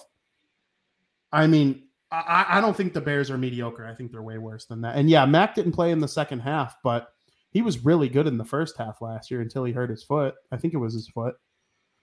I, I just think the Bears are right there with the lower echelon of teams almost year. Well, I mean, what's their record since 2000? I bet the Lions have a worse record. Oh yeah, absolutely. Uh, the Lions probably have a worse record. There's an 0 16 in there. There's a 1 in 15 in there. But okay, the Bears. the Bears were in the playoffs in 2005. Okay. So I mean that. Oh yeah, but that, 2018. but that helps over the the Lions, is what I'm saying. But the Lions had those two years with Megatron and Stafford where they won 11 games. I think the 0 and 16 and 1 and 15 really hurts them. Sure, no, I do. I just think the Bears deserve to be in that dog shit mix with Jacksonville, the Jets. I don't think they're Um, as bad as those teams, though. Honestly, I don't. I I just I can't see how. If you have a good explanation for me, I'm open to changing my mind. me, those because like suck always. the Detroit Lions, the Jaguars, and who was the other team? Uh the Jets. The, they're like two and 15 teams, two records with two and 15, three and 14. The Bears aren't like that. The Bears may win six, seven games, and What did the Bears do the year they drafted Trubisky? They had the third overall pick and traded it up to two. They were bad. They were bad, but they're I think the reason why they brought those teams up is they're bad like that every year. Like the Bears could win. What didn't the Bears uh, a few years ago like go eight and eight or something? Like to me, that's mediocre. They're not sitting here going two and fourteen every year. Yeah, I think the Jacksonville Jaguars, the Detroit Lions, and I keep forgetting the third, the Jets. the Jets. I I- they're those are the teams that are always going like two to three wins a year. Sometimes they get the goose egg. Yeah. Uh, Jordan asked me when the last time the Bears had uh, a top five pick, 2017, like four years ago, five years ago. They took Trubisky and fucked that up. What did they take Roquan with? The seventh overall pick? Is there? Are we really arguing the difference between a seventh overall pick and a fifth overall pick? What about Kevin White? He was 11th, 11th overall, or was he even higher than that? I that I don't know. Um, I'm trying to think of where they landed. Never mind. I don't know. I, I'm of the opinion that the Bears suck, and they're a poorly ran organization. And until they prove, they're like the Leafs. Until they prove me wrong, I, Jay Cutler got them to the NFC Championship in 2010. They haven't won a playoff game since. And was, you're right. They don't have any of those years where they're 0 and 15, 0 and 16, 1 and 15 but they have a lot of years with four, five, six wins, maxing out at eight. Um, yeah, Kev, uh, Kevin White pick seven. They got a seven and a three in the last in the Matt Nagy, Ryan Pace, or not Matt Nagy, the Ryan Pace era. A seven and a three. And then Roquan Smith had to be in the top 10 too. There's no way Roquan Smith wasn't in the top 10. He might have been seven as well. Seven or eight. Um, yeah, I don't know. I'm not high on the Bears as an organization. I I hope Fields helps them turn it around. And Poles seems very confident. Eberflus feels confident, but I got them coming in last. That I do. Interesting. It's really interesting. Yeah, right now I would go Green Bay, Minnesota, Detroit, Chicago. I would still put Green Bay first, but I can be persuaded otherwise. It depends on how things look in the off season and training camp and all that kind of stuff. So all these top 10 picks, at least at least sometimes the Lions land like good players with some of their top 10 picks that they have. Matthew Stafford was an elite quarterback for how many years? And they took him with the first overall pick. The Bears draft Trubisky. Sucks. He's out of the building four years later. It's just there's a lot of crap with that team. I get so angry. I get the angriest talking about the Bears too. Because Yeah, I mean, to me a lot of it is self-inflicted. So, I don't know. And I'm not a lion. The Lions are like one of my least favorite teams. I can't stand them. They're so annoying. They ruined Megatron's career at the end. But who's the best team for you? in the the Bears division, No, in general. the Bills. I agree. Yeah, Jordan, anytime, man. Anytime. We're always talking Bears and football, especially during the season. Um, Frank, what are you watching this weekend? Well, a lot of the stuff that I'm watching that's not sports related, because obviously I'm watching playoffs, sports playoffs, baseball, but a lot of the stuff that's non-sports related that I'm watching, eh, especially t- there's a couple things tonight and tomorrow. A lot of the stuff's the spring finale. We're getting to the spring finale. Summer's coming, so a lot of shows are ending. Survivor's not ending, but a lot of the other shows that I've watched, their finales are tonight, tomorrow, so on. And perhaps in a couple weeks, we'll get Kenobi and the premiere of season four on May 27th of Stranger Things, which I'm really excited about. Very good. That's exciting stuff. I can't wait for Kenobi. All the people in the chat who like Star Wars. Um, that complete Muppet Thomas Gage put a comment in the chat earlier today making fun of She Hulk. Actually, I can't wait for She Hulk, you dummy. Oh, next week, although really, I did not. I guess I didn't realize we we're Oh, that far. Survivor. Very good. Next next week, yes. So the finales are all coming. I'm telling you. Yeah, uh, outstanding. I'll be watching the White Sox. Big game tonight against the Royals. That complete moron, Tony La Russa, batting Andrew Vaughn ninth every game. Yeah, let's bet your second best hitter ninth every game. Stupid. Stupid, stupid, stupid. And then, of course, the NHL playoffs, NBA playoffs. Outstanding stuff. Can't wait for football, too. Oh yeah. Uh, my guy Mark Carmen, friend of the program, FanSided coworker, running out some quotes from um, Bears mini camp. He was there yesterday, posting some videos. Outstanding stuff. Can't wait. It's going to be so fun. Love that stuff. Um, we're going to head over now because we're running a little long, to say the least, um, to everybody's favorite podcast segment of the week Breaking Bets.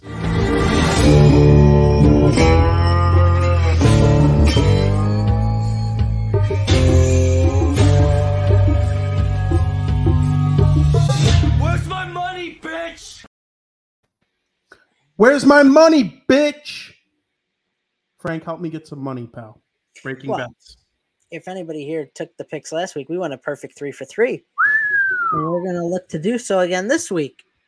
Um, so I'll start you off with hockey, since this is uh, mainly a hockey podcast. There's two games on the slate today. New York Rangers go to North Carolina to play the Hurricanes, and the Edmonton Oilers will be playing the Calgary Flames in the Battle of Alberta. Honestly, keeping it simple, I like both home teams. If you parlay both home teams, that's what I'm that's what I would suggest to do. You do that, it's plus 160. I think both teams are going to win with ease, which is why I love to parlay them here. You can take the plus 160. You take both separately, they're both in the minus 160 range, which, you know, it could be a little pricey. It's a little pricey for some people. So I would take both. Obviously, nothing's a guarantee, but that's what I like. Uh, next, the Dallas Mavericks are playing the Golden State Warriors. The Dallas Mavericks were down 2 0 to the Phoenix Suns, the best team in the NBA. Came back and won in a game seven. It was absolutely insane. Not only did they win in game seven, they were up, I think, like 50 points in game seven. It was an absolute shellacking.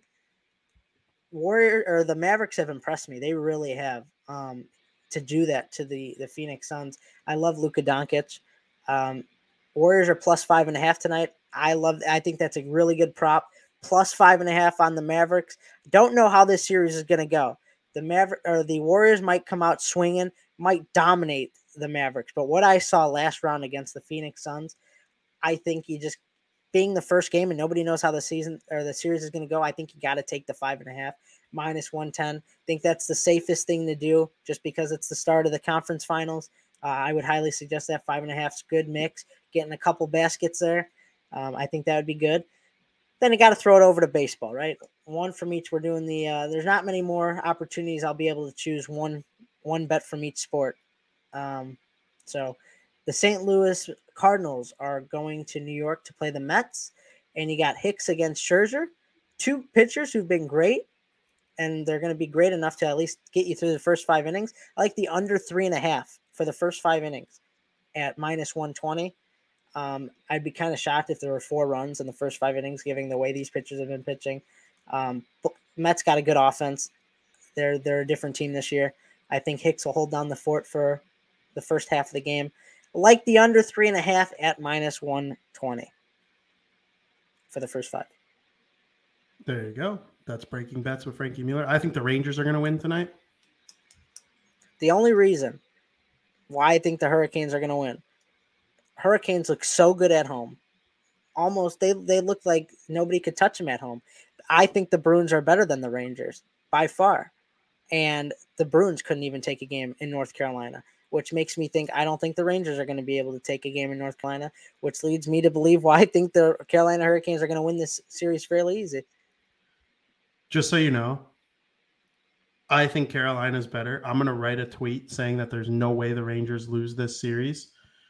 Hopefully, doing some reverse psychology stuff. That, that's what I'm going for here.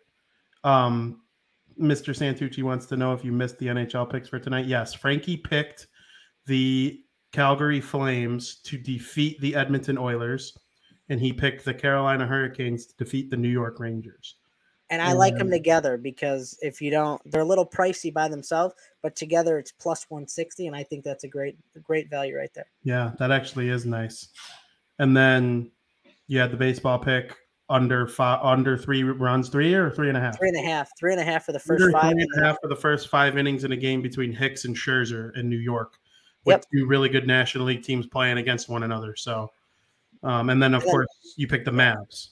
Plus five and a half. I think that's a lot of points to give up in a series where we don't know which direction it's going to go. So I would just take the points and be safe. Would you like to apologize to the Celtics? For proving like being better than I thought? Yeah. Yeah, they they've definitely impressed me. I think their road ends here in Miami. they lost by 11 last night. He's trying his Ram strategy that never worked. Um, Frankie rode the Rams losing every game up until they finally won the Super Bowl. They uh, if the Celtics win the NBA title, you have to buy a Celtics hat.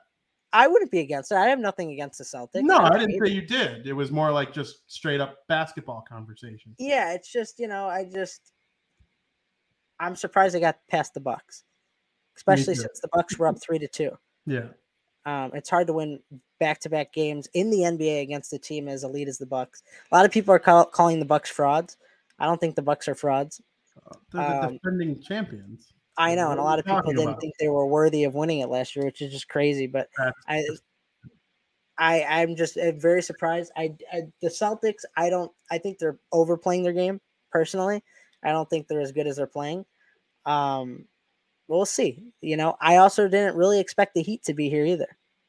Uh, it's kind of a change of pace compared to last year and years previous when we're always it's always the same teams in the NBA make and win an NBA championships. But now we got either the Heat or the Celtics are going to go to the NBA uh, finals, and without LeBron on the the Heat, it's a it's a change of pace to see the and, Heat. There. And who are the other teams in the East left? Or that's the East, it? The Celtics and it's the Celtics and the Heat, Heat, and then the Mavs and the, and the Warriors. Warriors. I would love to see the the Mavericks win it all. Oh, please. I think mm. that'd be so sick. The funny thing is, in all my years, who I'm rooting for, somewhat following basketball, it's my fourth sport, but I, I know who wins the championship every year, and I watch some of the playoffs. We've seen all four of these teams win in our life, but not in a long time, except for Golden State. Yeah. But I don't want to see him win again. It's too predictable. Yeah, but also like, is it? Didn't they come in like third in the draft lottery last year? Well, last year they were, or one of the years was it last year? They were really bad, Yeah. but they didn't have Curry playing. They didn't have Klay Thompson playing. So what do you expect? I mean, that just goes to show you. I mean, Jordan Poole's good. He's up and coming, and he's good. Just goes to show you though, like the future of the Warriors may be not that good when they lose uh, Curry and Thompson. But Jordan Poole, he's been he's you know held his weight around. So I mean, they could have a good future as well. But we'll see. Do you think how good the Warriors are this year and how mediocre to bad the Brooklyn Nets were this year kind of tarnishes Kevin Durant's legacy? Because they went, they had a title before he got there. They won the NBA championship. I want to say it was 2015. And then in 2016, they went 73 and 10 or 73 and 9 and lost the NBA final to LeBron James's Heat or Cavaliers. Mhm. And then the following year, that's when Durant joined them and they won what, two straight, three straight? But they True. were there without him. But the consensus was Durant was their best player, even over Curry. Mhm. And he was winning the final MVP and all that stuff. But then he leaves. They're still sick, goes to Brooklyn. They're not as sick. Maybe, maybe Durant was the best player in a Ferrari. So that's our show. It was a really fun Oh yeah. it was a really fun uh time talking all these sports. We went kind of long, so I, I enjoyed it. Did you? Oh yeah, it was a lot of fun. Talked about a lot of different stuff. I hope we gave the viewers uh, a good time. Yeah, it seemed like they were enjoying it, especially at the end. We hope everybody enjoyed. Make sure you tune into all of the Barroom Network shows that have you know just been so amazing over the last couple weeks, talking basketball, baseball, football, uh, nerdy movies and stuff. Mike North on Crosstown Crosstalk Advantage. I combine the two show names. Mike North on Crosstown Crosstalk tomorrow, where we will discuss all sorts of things. I'm very excited to meet him and talk to him. So, Frank, thank you very much. Everybody, make sure you're following at the King Bean on Twitter. I'm at Vinny Parisi on Twitter. And as always, thank you for listening.